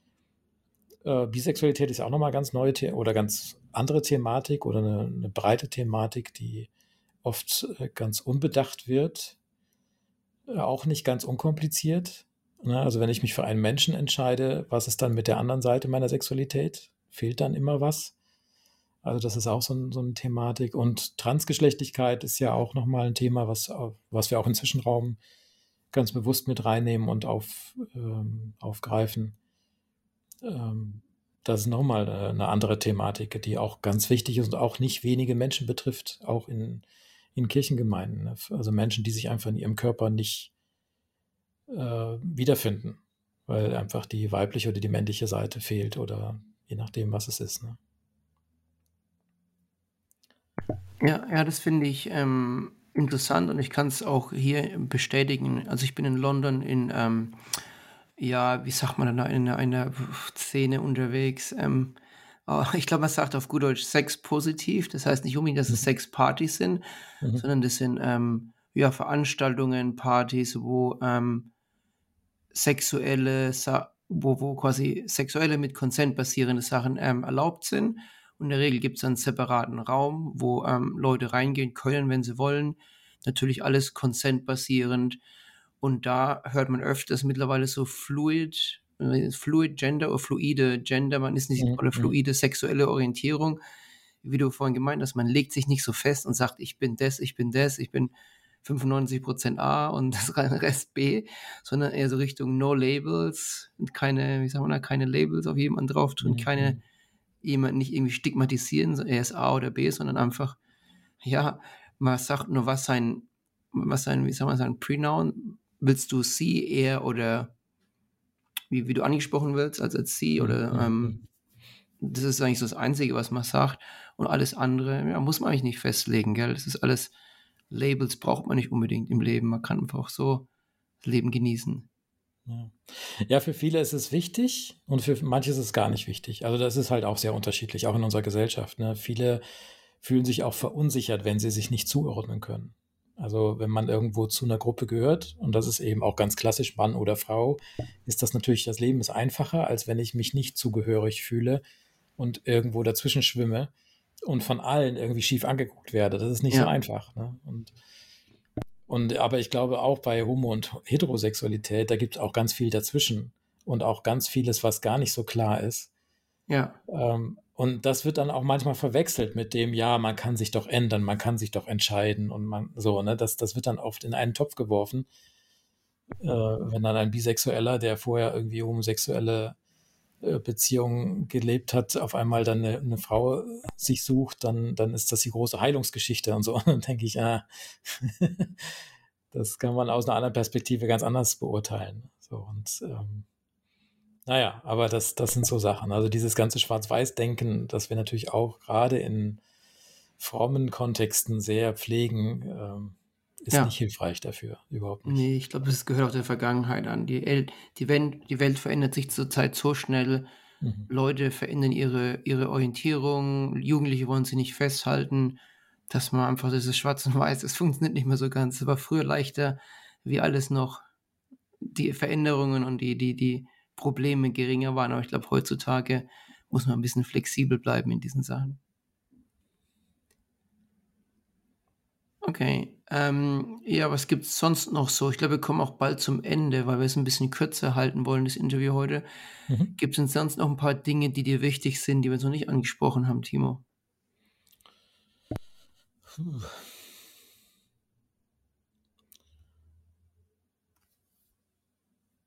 Wie ist das denn in England? Wie habt ihr da, gibt es da sowas wie Zwischenraum? Gibt es so eine Art äh, Gruppe, die, die sich damit auseinandersetzt mit der ganzen Thematik? Weißt du das? Ähm, ich glaube, das Problem ist, dass ich halt so in meiner Bubble lebe. Und das ist so mittel, was ich mir so die letzten paar Jahr, Wochen, Monate gedacht habe. Jeder lebt so in seiner, in seiner, in seiner Bubble, in seiner Welt mhm. so ein bisschen drin. Das heißt, wenn ich jetzt in London unterwegs bin und wie gesagt, ich gehe zu, ähm, ja, zu Feiern, zu Partys. Das eins heißt zum Beispiel Crossbreed. Das ist ein Record-Label, die haben Partys, da ist, die sind alle so queer, sex-positive, keine Stigmas, keine Labels. Jeder kann machen, was er, was er will. Also es ist auch schon eine, du bist auch schon ein Teil von der Gruppe, was du, was du vorhin so ein bisschen gemeint hast. Leute möchten auch gern sich identifizieren. Und hier, wir identifizieren, also wir oder Leute ähm, identifizieren sich halt dann mit, mit queer zum Beispiel, das ist das eine mhm. Wort. Mhm. Da gibt es dann ähm, so Social, also man trifft sich in der Kneipe ganz normal, ohne, wir sagen Vanille, also ohne irgendwie sich speziell anzuziehen. Man, man trifft sich einfach und quatscht über die, die Probleme und die Themen, die aktuell sind. Und ähm, dann gibt es auch diese Partys, wie ich gemeint habe. Dann organisieren die im Sommer so ein Camping-Festival, so Richtung Music Festival, Camping, Party. Mhm. Das ist, glaube ich, fünf Tage lang oder so. Ich bin mir jetzt gar nicht so sicher, aber das wird organisiert. Von daher finde ich es natürlich ne, sehr offen, die Welt. Und in dieser Welt, in der ich mich jetzt bewege, auch viel auf Instagram, ist es natürlich sehr offen, sehr akzeptierend. Ähm, es, ich bin mir sicher, dass es auch diese andere Seite gibt, die Kehrseite, ähm, ich kenne die Welt halt einfach nicht. Die Bubble, in der ich halt bin, ist eher so die, die, ich sag mal, die moderne London-basierende. Hm. Wir sind hm. alle, wir haben uns alle lieb. Alle, ich sag manchmal so, wir sind alle moderne Hippies, wobei das natürlich nicht so ganz stimmt. Aber das andere ist ähm, The Burning Man, was ich mich sehr interessiert. Das kennst du vielleicht. Das ist ein großes Festival in, ähm, in Amerika an der Westküste. Das findet jedes Jahr statt.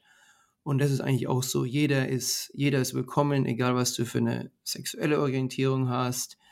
Drogen sind auch relativ, wie sagt man da, akzeptiert dort. Warum Und, meinst du, dass ich das kenne?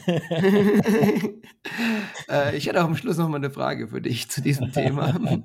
Aber, ähm, und das sind halt die Leute, mit denen ich mich ähm, ja, treffe und unterhalte. Und da ist es halt alles hundertprozentig akzeptiert. Eine deine Individualität, deine, deine Queerness, deine Verrücktheit. Ich glaube, da ist es eher so ein bisschen anders und du musst ein bisschen verrückt sein, und, um, um akzeptiert zu werden. Wenn, wenn, ich da als 40-jähriger IT, ähm, ich sag mal, der Projektleiter mit Krawatte und Anzug mich reinhocken würde auf so eine Veranstaltung, die würden mich alle angucken und sagen, was willst du denn hier? Du, du bist zu normal und zu langweilig. Aber nee, die sind, sind echt ganz liebe Menschen und ich habe auch einen riesen Overlap so zwischen dieser Burning Man Community und ähm, ja, queer, sex-positive, hedonistisch, ich weiß gar nicht. ich bin, wie gesagt, Labels sind overrated, Labels sind nicht mehr so ähm, wichtig, aber ähm, um deine Frage zu beantworten, ich bin, glaube ich, in der falschen Szene, um die, die ja. Szene, die sich nicht, die nicht Akzeptanz ausübt, kenne ich einfach nicht. Aber ich bin absolut sicher, dass es existiert. England ist genauso wie jedes Land wie Deutschland, hat, hat ihre, wie sagt man, evangelikalen Züge. Mhm. E, England hat natürlich auch sehr, sehr, oder Großbritannien allgemein, sehr viele konservative, konservative Christen. Ich, ich kenne sie echt nicht. Und ich muss auch sagen, ich, ich schaue nicht mehr so viel Nachrichten an. Das ist irgendwie was, was ich vor Jahren schon gemacht habe. Ich habe sehr viel Persönlichkeitsentwicklung gemacht. Und man sagt dann immer, ähm, lese ein gutes Buch, lesen, hören Hörbuch an, irgendwelche positiven, inspirierenden Geschichten, egal ob das Steve Jobs ist oder, ähm, keine Ahnung, Barack, Barack Obama oder es ist eigentlich egal was, aber interessante, positive Geschichten, wo du was lernen kannst, wo du inspiriert wirst. Und Nachrichten jeden Tag anschauen und jeden Tag ist einfach nicht so meins, wenn ich ehrlich bin. Ich habe da auch gar nicht so Ahnung. Ich war, irgendwann gab es auch mal sexuell was, Belästigung war was mit der BBC, aber ich interessiere mich wirklich nicht mehr so für diese Themen, Timo, wenn ich ehrlich ja, bin. Ja. Was man vielleicht noch erwähnen könnte, wäre das Coming In. Das ist eine Initiative, die wir vom Zwischenraum aus anbieten äh, entstanden von einem Treffen, was wir inkognito eigentlich immer unter der Hand veranstaltet haben, schon über ein paar Jahre, haben wir Leute eingeladen aus verschiedenen Gemeinden und Werken, die sich mit dem Thema Homosexualität auseinandersetzen wollten und Fragen hatten, aber die niemals öffentlich dazu stehen konnten, dass sie sich damit auseinandersetzen. Also gab es ganz geheime Treffen an ganz geheimen Orten. und, äh, und da wurde dann halt so ein bisschen Austausch und äh, Verbindungsmöglichkeiten und Gespräche angeboten. Super. Ähm, und daraus entstand dann diese Coming-in-Bewegung, wo wir gesagt haben, wir, es ist inzwischen nicht mehr so ähm, dramatisch, auch als Pastor sich mit der Thematik auseinanderzusetzen oder als Vorsitzender eines christlichen Vereins, ja. Ähm, sondern wir wollen einfach auch als Zwischenraum Ansprechpartner sein für diese Menschen, die sich, äh, die Fragen haben, die irgendwo äh, sich auseinandersetzen wollen. Und äh, da bietet Coming In ganz gute Möglichkeiten, ins Gespräch zu kommen und Kontakte zu knüpfen und so weiter.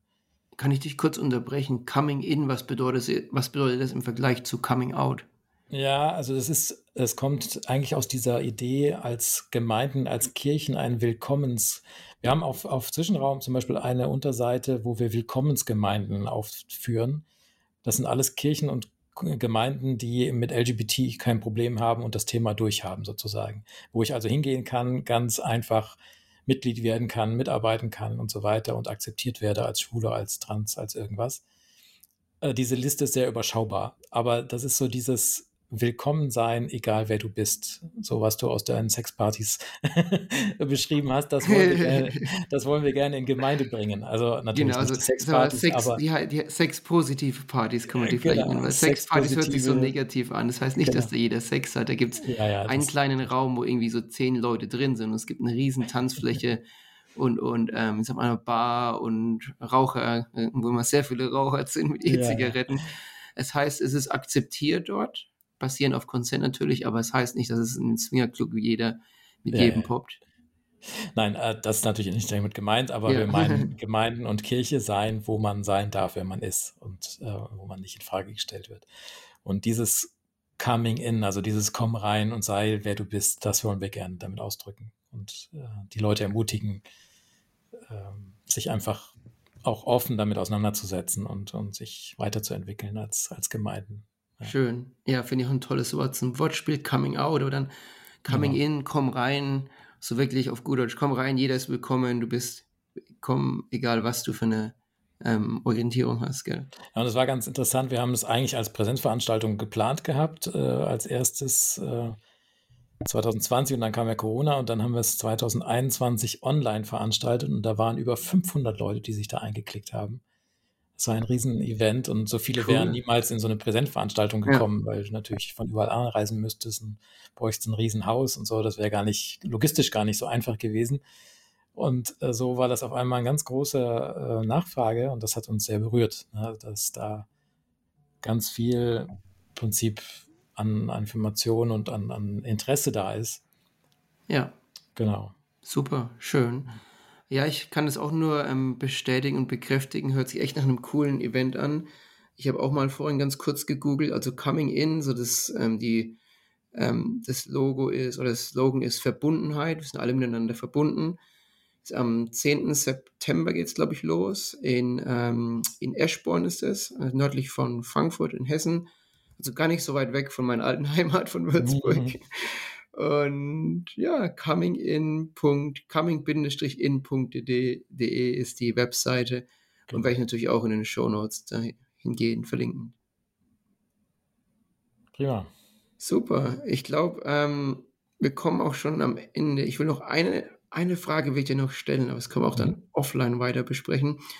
Ich möchte noch ein, ähm, eine zukünftige Episode machen zum Thema, ähm, wie sagt man da, verantwortungsvoller Drogengebrauch, Missgebrauch, nicht Missbrauch, sondern ja, so in dieser Szene, in der ich unterwegs bin und du vielleicht auch mal warst, ähm, kommt es halt schon mal vor, dass Leute sowieso von Enlightenment reden, ähm, Erleuchtung, ähm, keine Ahnung, DMT, mal was, LSD ist, glaube ich, auch in, in Silicon Valley sehr bekannt und berühmt, um ähm, ja, Bewusstseinserweiterung zu erreichen. Also in Silicon Valley habe ich es wirklich schon mehrere Dokumentationen gehört und gesehen, dass es ähm, Startup-Gründer, die große, die größten Probleme lösen wollen, der große Probleme der Menschheit und große finanzielle Chancen Okay. haben möchten, dass die teilweise LSD Microdosing nehmen und dadurch kreativer sind, besser mit Problem Solving. Und da würde ich gerne ähm, eine Episode machen zum Thema ja, verantwortungsvoller Drogengebrauch, aber mit dem Hintergrund der Bewusstseinserweiterung.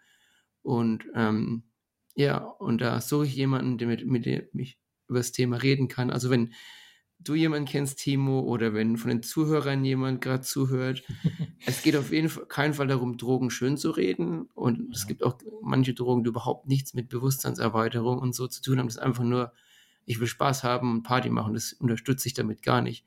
Aber meiner Meinung nach gibt es einen kleinen Bereich von Drogen und eine kleine Art von Dosis. In der Regel ist es eine Mikro-, Mikrodosis, also vielleicht ein Zehntel, ein Zwanzigstel, was du benutzt, um auf eine Party zu gehen. Und so zum Thema im Spirit, wir bleiben offen, wir akzeptieren jede Meinung und hören uns alles an, würde ich einfach da gerne mal ähm, drüber reden. Also ich weiß nicht, ob du jemanden kennst oder ob du eine Meinung zu dem Thema hast. Nee, du kannst so auch gerne dagegen nicht. sein. ist jeder bin da, glaube ich, der falsche Ansprechpartner für. ja. Aber ja, spannendes Thema auf jeden Fall. Aber äh, nee, da kann ich dir nicht wirklich weiterhelfen. Kein Problem. Ja. Alles gut. Okay, hast du sonst noch irgendwie so einen, vielleicht ein Abschlusswort, Leuten ein bisschen Mut machen? Es ist ja ein Podcast, der so bei mir am, an, also zumindest am Anfang die Überschneidung zwischen Glaube und Persönlichkeitsentwicklung, also immer Positives im Glauben hervorlegen. Es ist nicht nur alles schlecht in der katholischen Kirche, in der Kirche und im Glauben und ähm, vielleicht so eine positive Message am Schluss, Tim- Timo, zum Thema Mut machen, Hm. ähm, Schweigsamkeit brechen, Druck und Verzweiflung wegnehmen und einfach so ein bisschen Positivity reinbringen gegen Ende. Ich sage immer, mein Leben ist nicht einfacher geworden durch mein Coming Out, aber es ist ehrlicher und wahrhaftiger. Es fühlt sich endlich richtig an. Und das würde ich gerne denen mitgeben, die so in dieser Phase stecken, wo sie nicht wissen, wohin und wie es weitergehen kann. Ich glaube, das ist aber eine grundsätzliche Geschichte, dass man einfach einen Menschen findet, der das alles von einem weiß und einen trotzdem lieb hat oder vielleicht gerade deswegen lieb hat. Und ja, das, das wünsche ich den Zuhörenden, dass sie da irgendwo jemanden haben, mit dem sie sich austauschen können, ehrlich sein können. Ich glaube, Ehrlichkeit ist in unserer heutigen Gesellschaft und Welt Mangelware und auch nicht so einfach zu finden. Freundschaften, Begegnungen, Beziehungen, wo man einfach sein darf, wie man ist, angenommen ist und auf der anderen Seite auch andere Menschen annimmt, wie sie sind und sie sich entfalten lässt. Das ist auch eine Herausforderung. Ja, vielleicht soweit. Super. Ja, das kann ich nur, ähm, wie sagen wir, wiederholen und aufgreifen, weil das auch so ein bisschen mein Lebensmotto zurzeit ist. Einfach authentisch sein. Und ja, ich rede auch über solche Sachen wie ähm, sexpositive Partys, ähm, verantwortungsvoller Drogengebrauch, weil es einfach, ich bin, ich bin das, ich mache das. Ich glaube, da gibt es viele negative Seiten und viele gute Seiten. Aber das so ist, so ist der Klaus halt. Und da möchte ich auch Mhm. offen und authentisch Ja. und wahrhaftig drüber reden.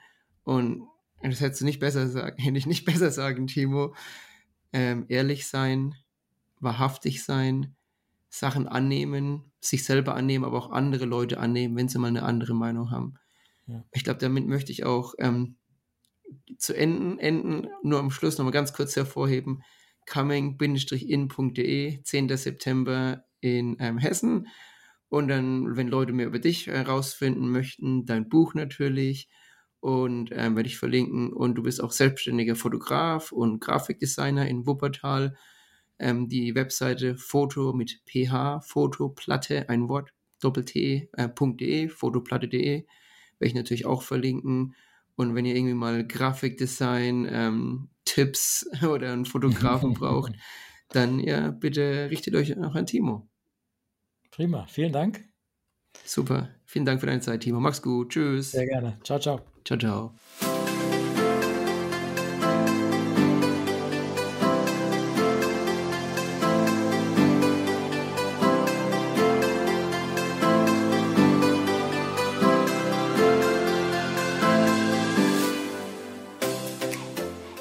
Alle zusammen. Und hier ist der zweite Teil des heutigen Podcasts. Hier haben wir heute Annika von Zwischenraum zu Gast. Hallo Annika, wie geht es dir?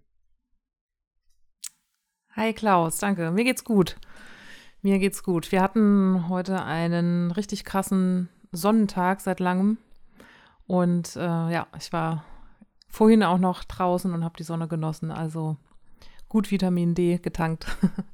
Okay, sehr schön. Wo bist du nochmal? Ja. Ähm, in Hessen, in Mittelhessen, in der Nähe von Marburg und Gießen, da die Ecke. Ja, bist du gar nicht so weit von mir. Ich bin heute in Würzburg, in Reichenberg, beziehungsweise bei Ah, meinen ja. Eltern. Ja, okay. Und, ja, Ja. und ähm, wir ähm, haben heute den Geburtstag von dem Partner von meiner ähm, Schwester gefeiert. Und als Überraschung hat Ja. meine Schwester einen Saunawagen bestellt. Oh, hat den Saunawagen bei geil. uns daheim hingestellt, weil sie hat keinen Platz, da sie wohnt in der Stadt in Würzburg, da hat sie keinen Platz. Und ich war Ja. Nachmittag schon in der Sauna, Echt? habe richtig oh, eingeheizt. So, ich sage so, Home, ja. Homeoffice ist schon sehr stressig, manchmal muss ich sagen. Ja. ja. Nee, war echt Ja, das ist mega. irgendwie gerade so ein Ding, ne? Also mit dieser, mit diesen Saunawegen. Also ich sehe die bei uns in der Ecke auch äh, sehr oft in letzter Zeit. Ja. Ähm, ja, finde das auch eine sehr gute Idee. Cool. ja, Corona ist es doch perfekt. Du Ja, gehst mit der Familie, schön. ist alles sicher, da braucht keiner einen Test oder Impfung und gar nichts. Optimal. Ja. Sehr cool. Sehr schön. Okay, also wir hatten ja erst das Interview mit ähm, Timo, was ich separat aufgenommen habe, wo wir schon viel so, Mhm. relativ viel über Zwischenraum geredet haben, den Verein. Ich glaube, wir haben schon ein bisschen so eine Einführung gegeben im ersten Teil unserer Episode. Und jetzt in, im zweiten Ja. Teil unserer Episode heute von äh, Faktisch Schuld. Wir möchten noch ein bisschen mehr, ja, erstmal über dich kennenlernen, Annika, und auch mal ein bisschen mehr noch ins Detail gehen mit Zwischenraum. Du willst vielleicht erstmal ein bisschen mit dir anfangen, wie du, wie du überhaupt dazu Mhm. gekommen bist, als bei Zwischenraum zu arbeiten. Mhm. Ja, genau. Also ich bin zu Zwischenraum, so den ersten Kontakt hatte ich circa 2014. Ähm, und zwar war das so, dass ich da so in meinem eigenen Prozess mit meiner Geschichte ähm, zum Thema Homosexualität und Glaube da gerade an einem ja, entscheidenden Punkt war oder es gab so verschiedene Punkte bisher in meinem Leben.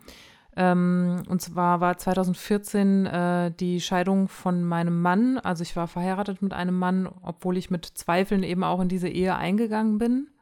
Okay. Aufgrund äh, dessen, dass ich, ähm, ja, also es war unterschwellig immer da oder irgendwie im Unterbewusstsein, mindestens Unterbewusstsein. Es war auch manchmal sehr präsent da, aber aus verschiedenen Gründen ähm, habe ich das nicht zugelassen, dass ich eben lesbisch bin und genau, bin dann eine Ehe eingegangen.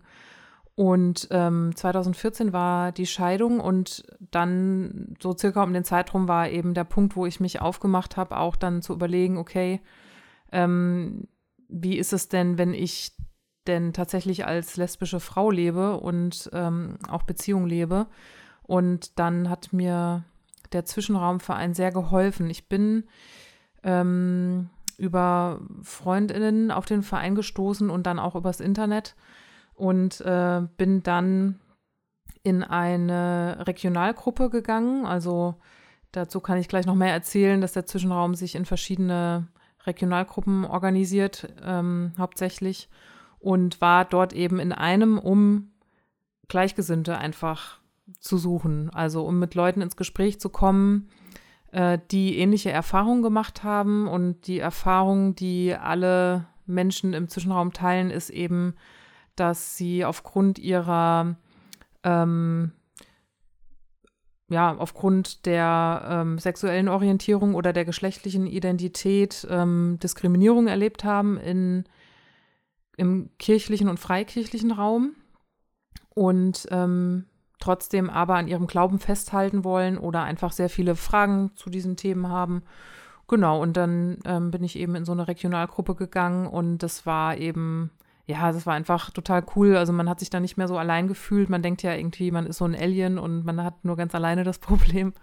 Und ähm, sich dann mit anderen zu connecten und sich auszutauschen, das war einfach schon mal, ja, einfach mega wichtig. Ne? Also kann man sich ja vorstellen, dass man, wenn man so die Erfahrung macht, eben man ist nicht mehr alleine damit und andere Menschen haben schon auch andere weitere Prozesse gemacht und leben sogar vielleicht in Partnerschaft, dann ähm, ja, war das schon mal okay. irgendwie ein cooler erster eine, Schritt. Eine kurze Zwischenfrage ja, stellen. Klar. Hattest du, ähm, bevor du deinen Mann kennengelernt hast, schon mal ähm, über Frauen nachgedacht? Oder war das, kam das erst später hoch bei dir? Ja, ich habe über, das hast du schön formuliert, ja. Also ich habe über Frauen nachgedacht, auf jeden Fall. Ähm, ich habe äh, das nur nicht so zugelassen und ähm, eben überhaupt nichts irgendwie ausprobiert. Also das hätte ich mir vielleicht im Nachhinein gewünscht, dass ich so, weiß ich nicht, in der Jugend, jungen Erwachsenenzeit im Nachhinein wäre es sicherlich besser gewesen, ähm, ja, das auch einfach zuzulassen, auszuprobieren ähm, und dann zu gucken, was, was ist da. Aber das habe ich eben alles nicht gemacht, genau. Ja. Ähm, okay. Weil ich eben auch aus einem ländlichen Bereich komme und auch dann irgendwann mich in eine Freikirche begeben habe und das in der Summe einfach dazu geführt hat, dass ich da sehr angepasst war und ähm, und auch meinen Ex-Mann eben sehr mochte. Also es gab schon auch Gründe, warum ich ihn eben geheiratet habe, aber ja. es hat einfach, ja, das hat einfach nicht funktioniert, weil ich doch sehr klar lesbisch bin und genau. Ja. Man kann vieles unterdrücken und sich auch anpassen, aber das geht eben nur für eine Weile. Ja, glaube ich auch. Ich ja. glaube, das ist irgend so ein Punkt, der braucht keine Erklärung. Es ist, es ist klar einfach, wenn du dich für Frauen ja. interessierst, dass eine, eine, Ehe mit einem Mann nicht funktionieren kann auf Dauer, außer es ist eine, ja. eine Zwecksehe oder eine wirtschaftliche Ehe. Das ist, das ist verständlich. Ja. Ich glaube, das kann jeder ja, verstehen. Ja, das ist total witzig, weil homosexuell genau. ist oder hetero, das versteht jeder. Ich glaube, ich wäre auch nicht so eine glückliche in der Ehe mit einem Mann, muss ich sagen. Ja. Ja. Ja. Ja, genau, das ist total witzig, dass du das so, ähm, also so siehst, also was heißt witzig, genau, es ist eben eigentlich total eindeutig und klar. Ähm, ja. Und aus, aus meiner heutigen Sicht ist das mir auch völlig klar, aber währenddessen ist man so, ähm, ja, einfach gefangen in verschiedenen Dingen und muss sich da erstmal so freischwimmen, ne? Und da, ja. genau, und da, ich glaube, dazu trägt der Verein Zwischenraum auch bei, einfach Dinge zu sortieren, zu gucken, was ist los und ähm, genau diesen Freiraum, sich äh, angstfrei mit sich selbst und dem Glauben und eben sexueller Orientierung oder geschlechtlicher Identität auseinanderzusetzen, genau das ist so das Ziel auch von Zwischenraum. Okay. Genau. Ja, ja du kannst, glaube ich, gerne ein bisschen mehr über gesagt, Zwischenraum erzählen. Ja, perfekt. Ja, Jetzt bin ich äh, genau seit 2014 so dabei und bin seit ähm, knapp einem Jahr jetzt auch mit im Vorstand mit dabei, ähm, weil ich mich über die Jahre dann halt immer auch so ein bisschen ja, investiert habe in den Verein und verschiedene Projekte auch ähm, dort mitgearbeitet habe. Genau. Und ähm, vielleicht so kurz, was so die Struktur oder was, was ist das Angebot so von Zwischenraum nochmal? Also das hatte ich ja schon gesagt, es gibt eben diese Regionalgruppen, das kann man sich vorstellen wie Hauskreise. Also alle, die im kirchlichen oder freikirchlichen Raum sind, äh, wissen jetzt, was ich damit meine, Hauskreise. Ähm, könnte auch einfach eine Gruppe sein, ähm, in der man sich trifft. Und wir sind ein Verein in Deutschland eben, aber unser Netzwerk geht auch über Deutschland hinaus, also auch in der Schweiz und Österreich gibt es im mittlerweile Zwischenraum Regionalgruppen. Wir haben ähm, so circa 25. Ähm, die kann man alle auf unserer Homepage finden, zwischenraum.net. Das heißt, wenn jetzt hier jemand zufällig zuhört oder ja, eine Person zuhört, die das interessiert, kann gucken, okay, wo ist denn die nächste Regionalgruppe in meiner Nähe und ähm, kann da auch Kontakt aufnehmen. Also da gibt es Kontaktdaten und kann man sich ähm, genau auch gerne so einer Gruppe anschließen. Das ist so die, der Kern von Zwischenraum. Also tatsächlich diese Gruppen und ähm, dieser Safe Space ähm, für queere Christinnen, die ja genau das eben suchen und brauchen, den Austausch mit, mit Gleichgesinnten, um ähm, sich mit der Thematik nicht so alleine zu fühlen. Ähm, und es gibt Gruppen, die sind schon richtig, richtig lange, also jahrelang äh, zusammen. Also der Verein hat sich 2006 gegründet ähm, und davor gab es schon, fünf Jahre vorher gab es schon eine Gruppe an Leuten, die sich da getroffen hat, aber wow. 2006 dann ja. als Verein quasi so eine Struktur dann gegeben. Also ähm, ja, schon wirklich lange. Und dementsprechend gibt es auch ähm, Regionalgruppen, die schon über zehn Jahre zusammen sind. Ähm, es gibt noch recht äh, junge Gruppen. In einer bin ich zum Beispiel in Marburg. Ähm, da haben wir jetzt seit ein paar Monaten ähm, eine neue Gruppe gegründet und genau, auch da, also auch da war ich nochmal erstaunt, dass es tatsächlich diese Notwendigkeit gibt, weil wir innerhalb weniger Wochen ähm, jetzt schon acht Leute sind ähm, und dass tatsächlich auch okay. Bedarf noch da ist, genau.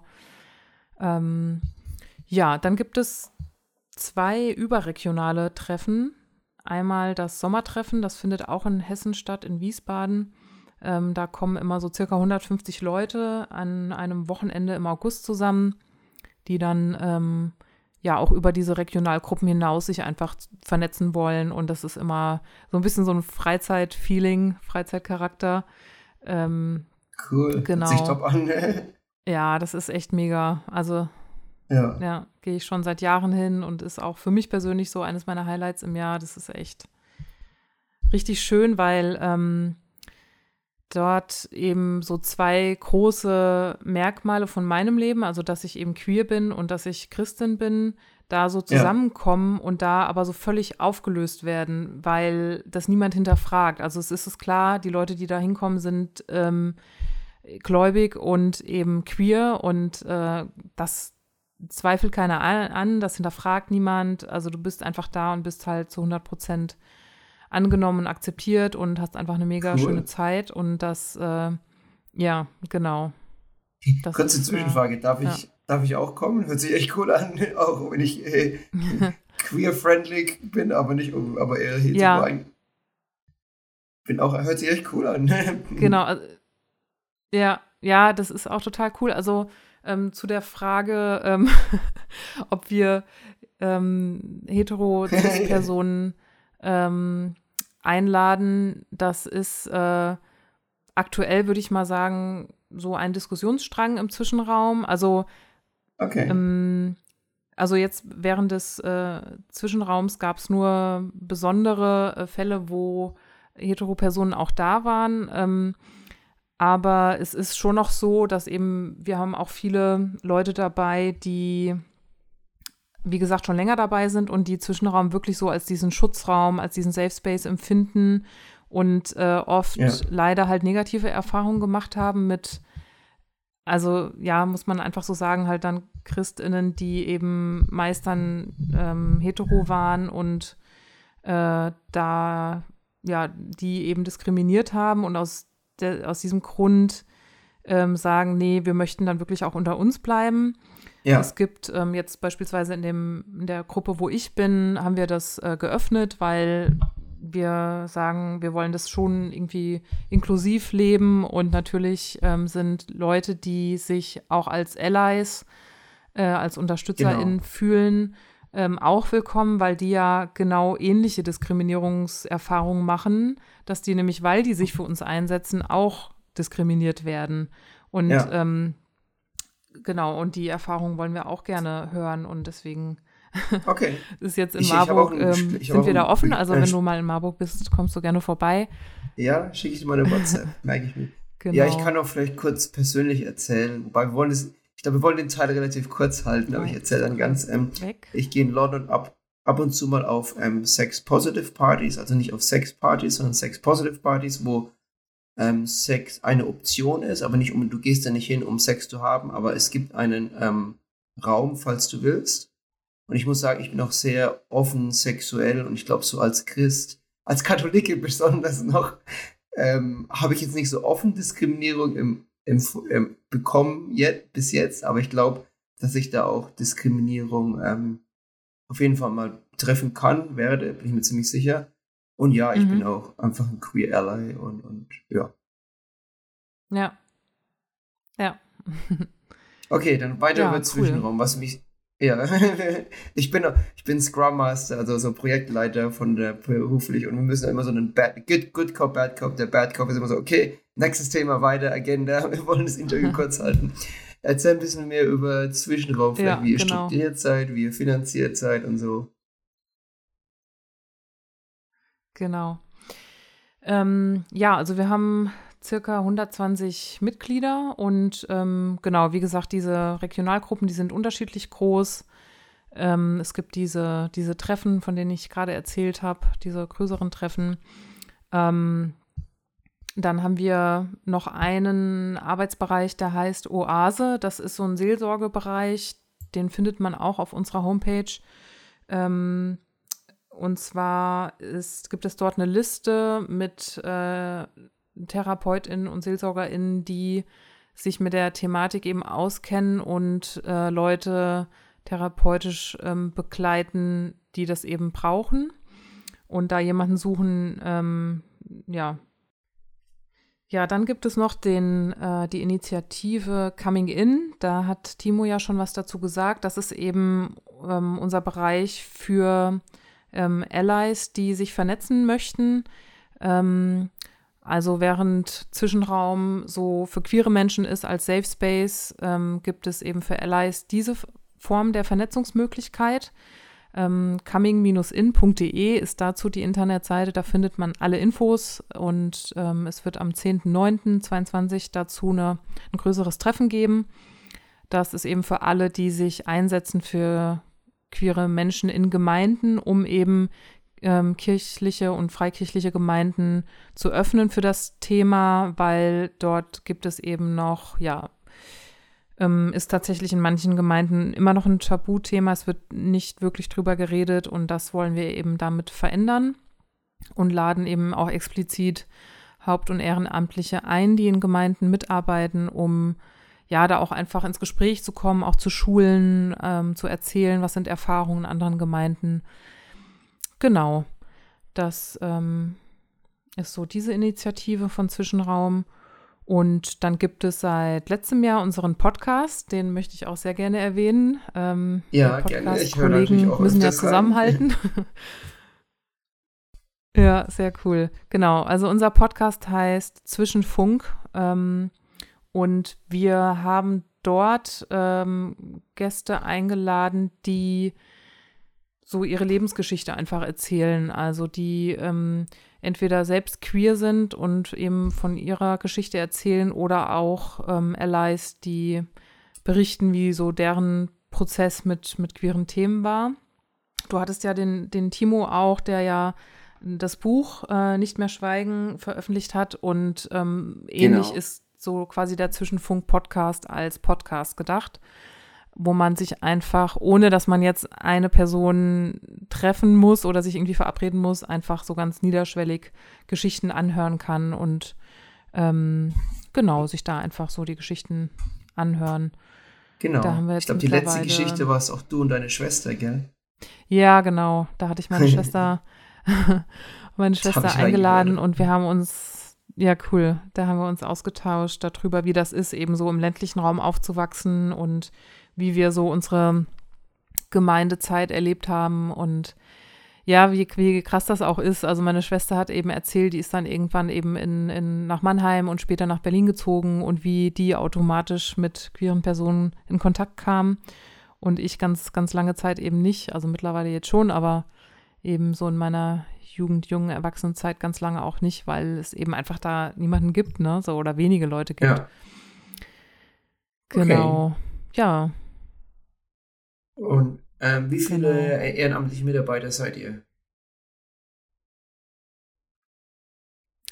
Ähm, also wir, wir haben einen Vorstand, da arbeiten acht Personen mit äh, okay. im Vorstand selbst. Und ja, also wie viele Ähm, genau, also es sind alles ehrenamtliche Personen, die im Zwischenraum arbeiten, sowohl im Vorstand als auch diejenigen, die ähm, noch in anderen Projekten mitarbeiten. Und das, boah, das ist echt schwer zu sagen, weil wir eben diesen Podcast haben. Wir haben verschiedene ähm, Personen, die beispielsweise bei Christival oder bei anderen Kongressen, Kirchentagen mit einem Stand von Zwischenraum ähm, repräsentieren.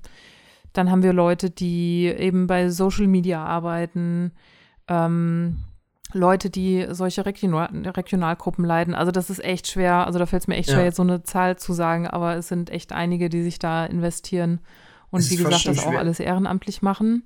Ja, es ist fast schon schwer, eine Grenze zu ziehen ja. zwischen Teilnehmer oder, oder ja, Mitglied und, und ehrenamtlich. Was ist, wenn ein Mitglied mal hilft, Schule auf zu hinzustellen?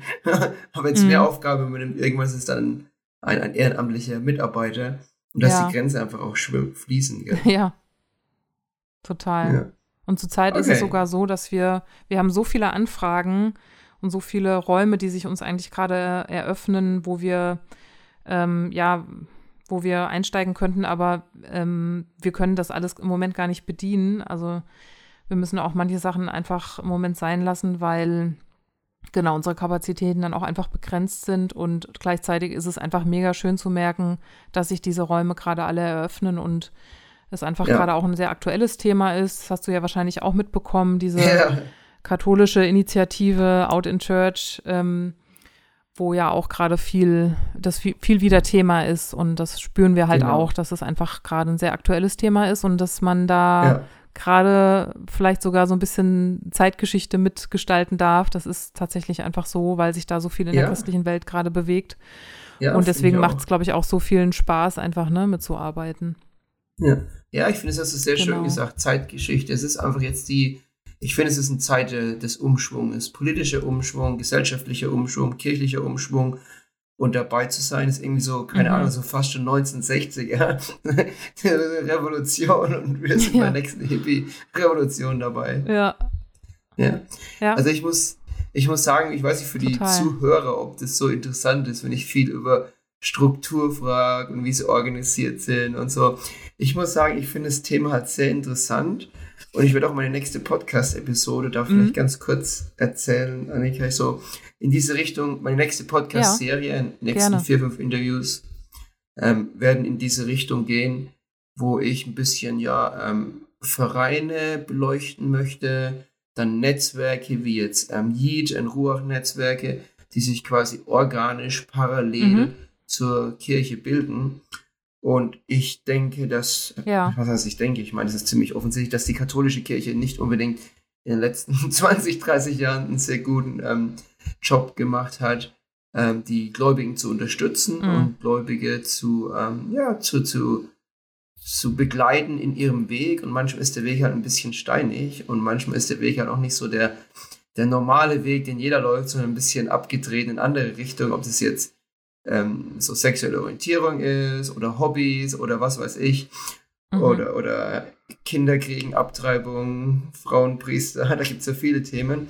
Und ich finde es halt total interessant, wie sich dann parallel einfach so neue Strukturen bilden und die Kirche dann so ein bisschen weniger relevant ist, einfach so, naja, dann machen wir unseren eigenen ja. Verein, wenn das die Kirche nicht macht, so nach dem Motto. Ja. Und das ist so ein bisschen meine, ähm, meine nächste ja. Serie. Und ich finde es total spannend, muss ich sagen, wie diese gesellschaftlichen Umbrüche und Technologie, Internet, wo du einfach sagst, okay, zehn Leute gehen zusammen, eine WhatsApp, eine Slack-Gruppe und wir gründen einen neuen mhm. Verein. Das ist nicht mehr so schwer wie früher. Ja. Das stimmt. Ja, es ist also ja. mega interessant. Also ich mache da auch viele Beobachtungen, die ich sehr interessant finde. Gerade ähm, was auch so Thema Spiritualität anbelangt, ne? Weil man hat halt das Gefühl, es ist nicht mehr so messbar. Also man hat ja irgendwie so an an Kirchenmitgliedern in der evangelischen und katholischen Kirche hat man ja den Eindruck, man könnte irgendwie messen, wie christlich Deutschland noch ist oder wie viele Leute sich noch mit dem christlichen Glauben auseinandersetzen. Aber ich glaube, ja. das stimmt auch gar nicht mehr. Also wie du sagst, diese ganzen Entwicklungen der katholischen Kirche. Und ich glaube, es gibt ähm, so viele interessierte Leute zum Thema Spiritualität und die die sind gar nicht mehr so auf diesem Radar, sondern die sind in ganz anderen äh, Bereichen gerade unterwegs und organisieren sich und so. Ja, finde ich, finde ich super spannend, ja. Ja, ja, Total. genau. Da, da wird sich auf jeden Fall einiges noch tun in den nächsten paar Jahren. Und es ist einfach so, ich finde schon fast ein Appell an die katholische Kirche. Es hört sich jetzt blöd an, aber wenn sich die Kirche nicht verändert, das Welt, die Welt dreht sich weiter, die Le Leute gehen Mhm. weiter, halt außerhalb der Kirche ähm, Strukturen finden und Gruppen finden und hoffentlich ist es so eine Gruppe wie ähm, Zwischenraum und hoffentlich hören sie Zwischenfunk an. Aber Mhm. es kann auch sein, dass sie irgendwelche Mhm. esoterischen Sachen machen oder irgendwelches komplett, Mhm. keine Ahnung, ähm, Verschwörungstheorien hinterherlaufen. Ja. Weil ich glaube, wie du, wie du gerade gemeint hast, Annika, die, wir Menschen, wir suchen einfach nach, nach Halt, nach, nach, nach, nach, es gibt manchmal übernatürliche Sachen, die passieren und es ist schön für mich. In der Kinder war immer Gott, das war keine Frage. Und es ist eigentlich immer noch, Gott ist da, wenn, was, Mhm. wenn ich was nicht weiß, wenn ich Hilfe brauche. Aber wenn die Kirche das nicht macht, dann werden halt Mhm. irgendwann andere ähm, Vereine, Strukturen kommen. Und es können kirchliche sein, aber es können auch außerkirchliche sein. Ja. Ich glaube, was halt sich halt total verändert, ist, dass halt Kirche nicht mehr so diese Autorität hat, ne? Also, wenn Ja. ich mir überlege, was noch in der, in meiner Elterngeneration oder Großelterngeneration, was da der Pfarrer für eine Autorität war, das war, ist ja unglaublich. Also, wenn der Pfarrer irgendwie mal zu einem Geburtstag kam, aber da musste aber alles, äh, das wurde das Silberbesteck rausgeholt.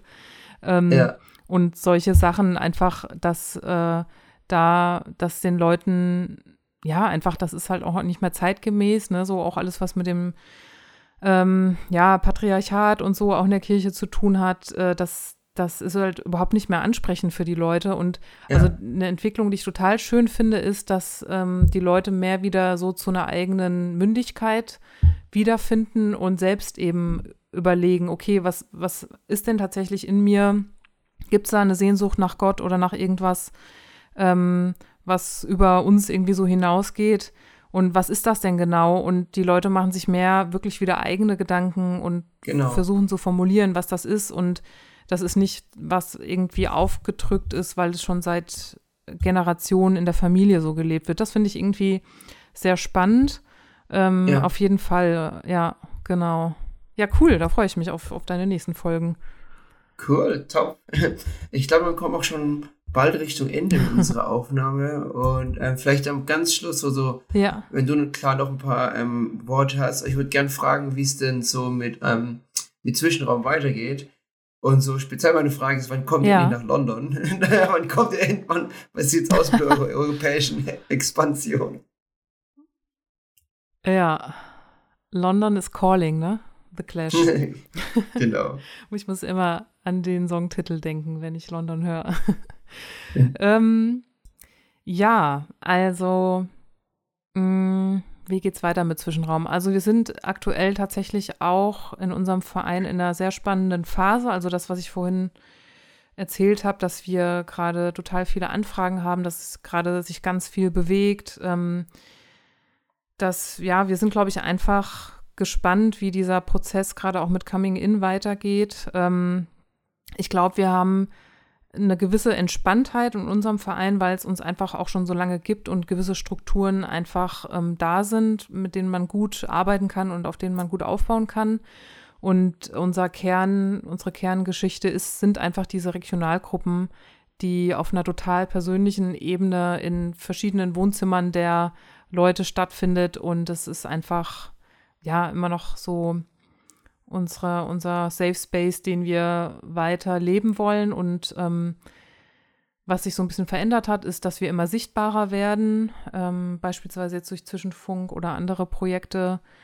Ähm, und dann, ja, bleibt es einfach sehr spannend, wie sich die kirchlichen und freikirchlichen Gemeinden so weiterentwickeln, weil ich glaube, das passt auch zu dem Thema, was wir eben hatten.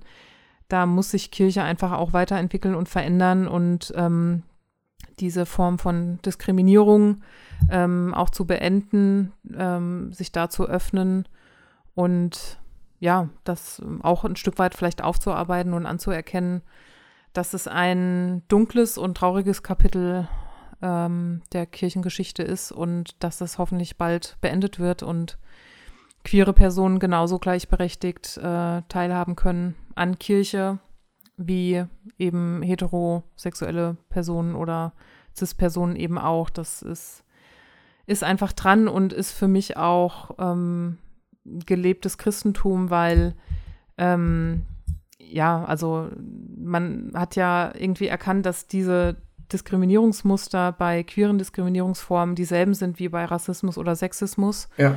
Und das haben wir zum Glück nicht überall, aber weitgehend irgendwie überwunden. Und ähm, ich denke, das wird bei dem Thema auch passieren. Und ähm, ja, ich, immer mehr Leute setzen sich dafür ein und wir mit Zwischenraum sind ein Teil davon. Und genau, freuen uns über jede Anfrage. Also wenn eben jetzt sich auch Leute angesprochen fühlen, die vielleicht so ein Safe Space noch suchen oder die Bock haben mitzuarbeiten, dann herzlich willkommen. Ja, nee, kann ich auch noch mal bekräftigen. Bekräftigen. Und ich glaube, es waren auch sehr schöne Worte zum Abschluss. Ähm, bitte meldet euch, geht auf die Webseite zwischenraum.net. Coming in Live nochmal am 10. September 2022, dieses Jahr. Und ja, noch irgendwelche abschließenden Worte von dir, Annika, für unsere Zuhörer? Ja, also zuerst mal möchte ich mich bei dir bedanken für die Einladung. Das war richtig cool. Ähm, ich werde auch noch in ein paar Folgen reinhören. Das habe ich vorhin schon gemacht von dir und ähm, fand deine Gäste bisher auch immer äh, ja, mega interessant. Und ähm, von daher vielen Dank und allen anderen wünsche ich einfach noch einen schönen Abend. Oder einen schönen Danke, Morgen, je nachdem, wann Sie das hören. genau. Cool, vielen Dank fürs Zuhören und wie immer, ich will mich über ein Review freuen, bla bla bla bla bla. Ihr wisst, ihr könnt reviewen, wenn ihr es mögt. Wenn nicht, dann auch nicht. Alles gut. nee, ich wollte noch mal eine kurze Solo-Dings ähm, am Schluss hinzufügen. Die Audioqualität war wirklich nicht so toll. Es tut mir echt leid. Ähm, äh, wie gesagt, ich bin in Reichenberg und normal ist das Internet in London eigentlich immer ganz schlecht. Aber diesmal war in Deutschland das Internet nicht so top und ich glaube, bei mir war es gelegen. Dann habe ich auch gerade gemerkt, oh Gott, ich habe mein Mikrofon falsch rum gehabt. Also ich habe zwei Mikrofone, eins daheim in London, eins in ähm, Deutschland und ich habe das eigentlich schon ewig lang nicht mehr benutzt und auch früher nie so richtig benutzt. Und ich habe von ex oben reingesprochen und es sieht auch so aus, da kam auch ganz, da ist auch ein blaues Licht und ihr wisst ja, ich mag blau und habe so ein blaues Licht gesehen und gedacht, naja, passt doch. Aber das blaue Licht ist auf der anderen Seite auch. Ähm, von daher war, glaube ich, die Aufnahme auf meiner Seite auch nicht so toll.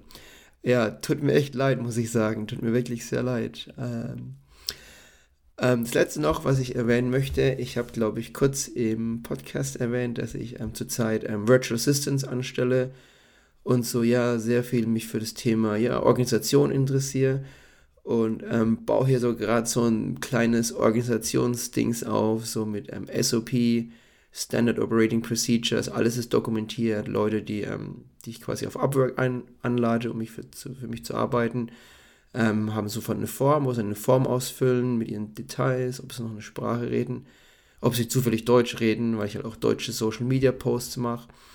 Ich fange jetzt einen zweiten Podcast an, Fuck, the, fuck die Politik. Fuck die Politik.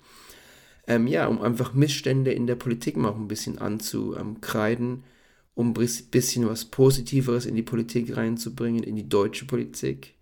Ähm, ich würde vielleicht sagen deutschsprachig und natürlich unsere lieben Österreicher und Schweizer auch mit reinnehmen. Ich habe viele Freunde in Österreich, ähm, der liebe Jonas natürlich. Äh, weniger in, in der Schweiz, nee, auch ein paar in der französischen Schweiz, wenn ich ehrlich bin.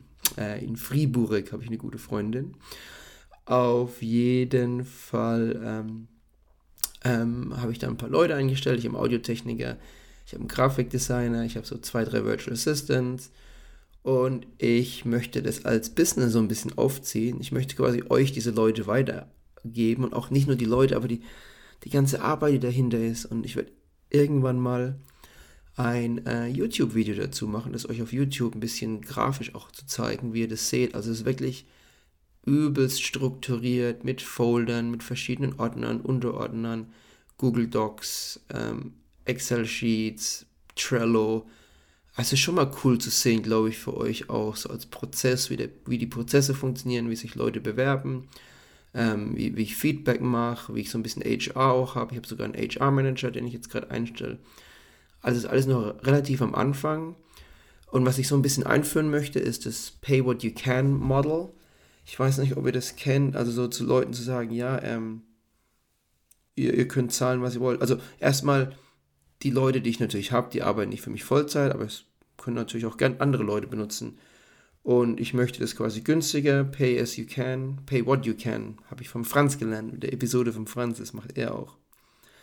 Was ich machen möchte, dass ich ähm, karitativen Einrichtungen, Freunden, Leute, die an, an Projekten arbeiten, wie, wie im Podcast, und muss auch gar nicht ein eingetragener Verein sein, dass ich da, sagen wir mal, keine Ahnung, 50 Cent, ein Dollar pro Stunde draufschlage, um dann auch ein bisschen meine Unkosten zu decken. Und dass ich sage, wenn Firmen, wenn es Leute benutzen, um, um Geld zu machen, werde ich vielleicht 2 Dollar draufschlagen auf diesen Preis und möchte das euch anbieten. Und das ist so ein bisschen mein, ähm, mein MVP, also mein Projekt, an dem ich jetzt gerade arbeite. Und ja, wie gesagt, ähm, watch out for cool things to come. In diesem Sinne, ähm, ich arbeite an Fuck the Politik, mein neuer Podcast. Die erste Episode wird mit Alex sein wahrscheinlich zum Thema Drogenliberalisi Drogenliberalisierung. Ähm, ja, da kann ich eigentlich auch ganz gut mitreden, dadurch, dass ich auch selber schon mal ab und zu, naja, ich will mich jetzt da nicht outen in der Öffentlichkeit, aber ich habe schon Erfahrung mit so einem einen oder anderen oder auch zwei, drei, vier verschiedenen Produkten. cool, dann ja, ich habe euch alle lieb. Vielen Dank fürs Anhören. Ich finde es total super und ja, habe euch lieb. Tschüss.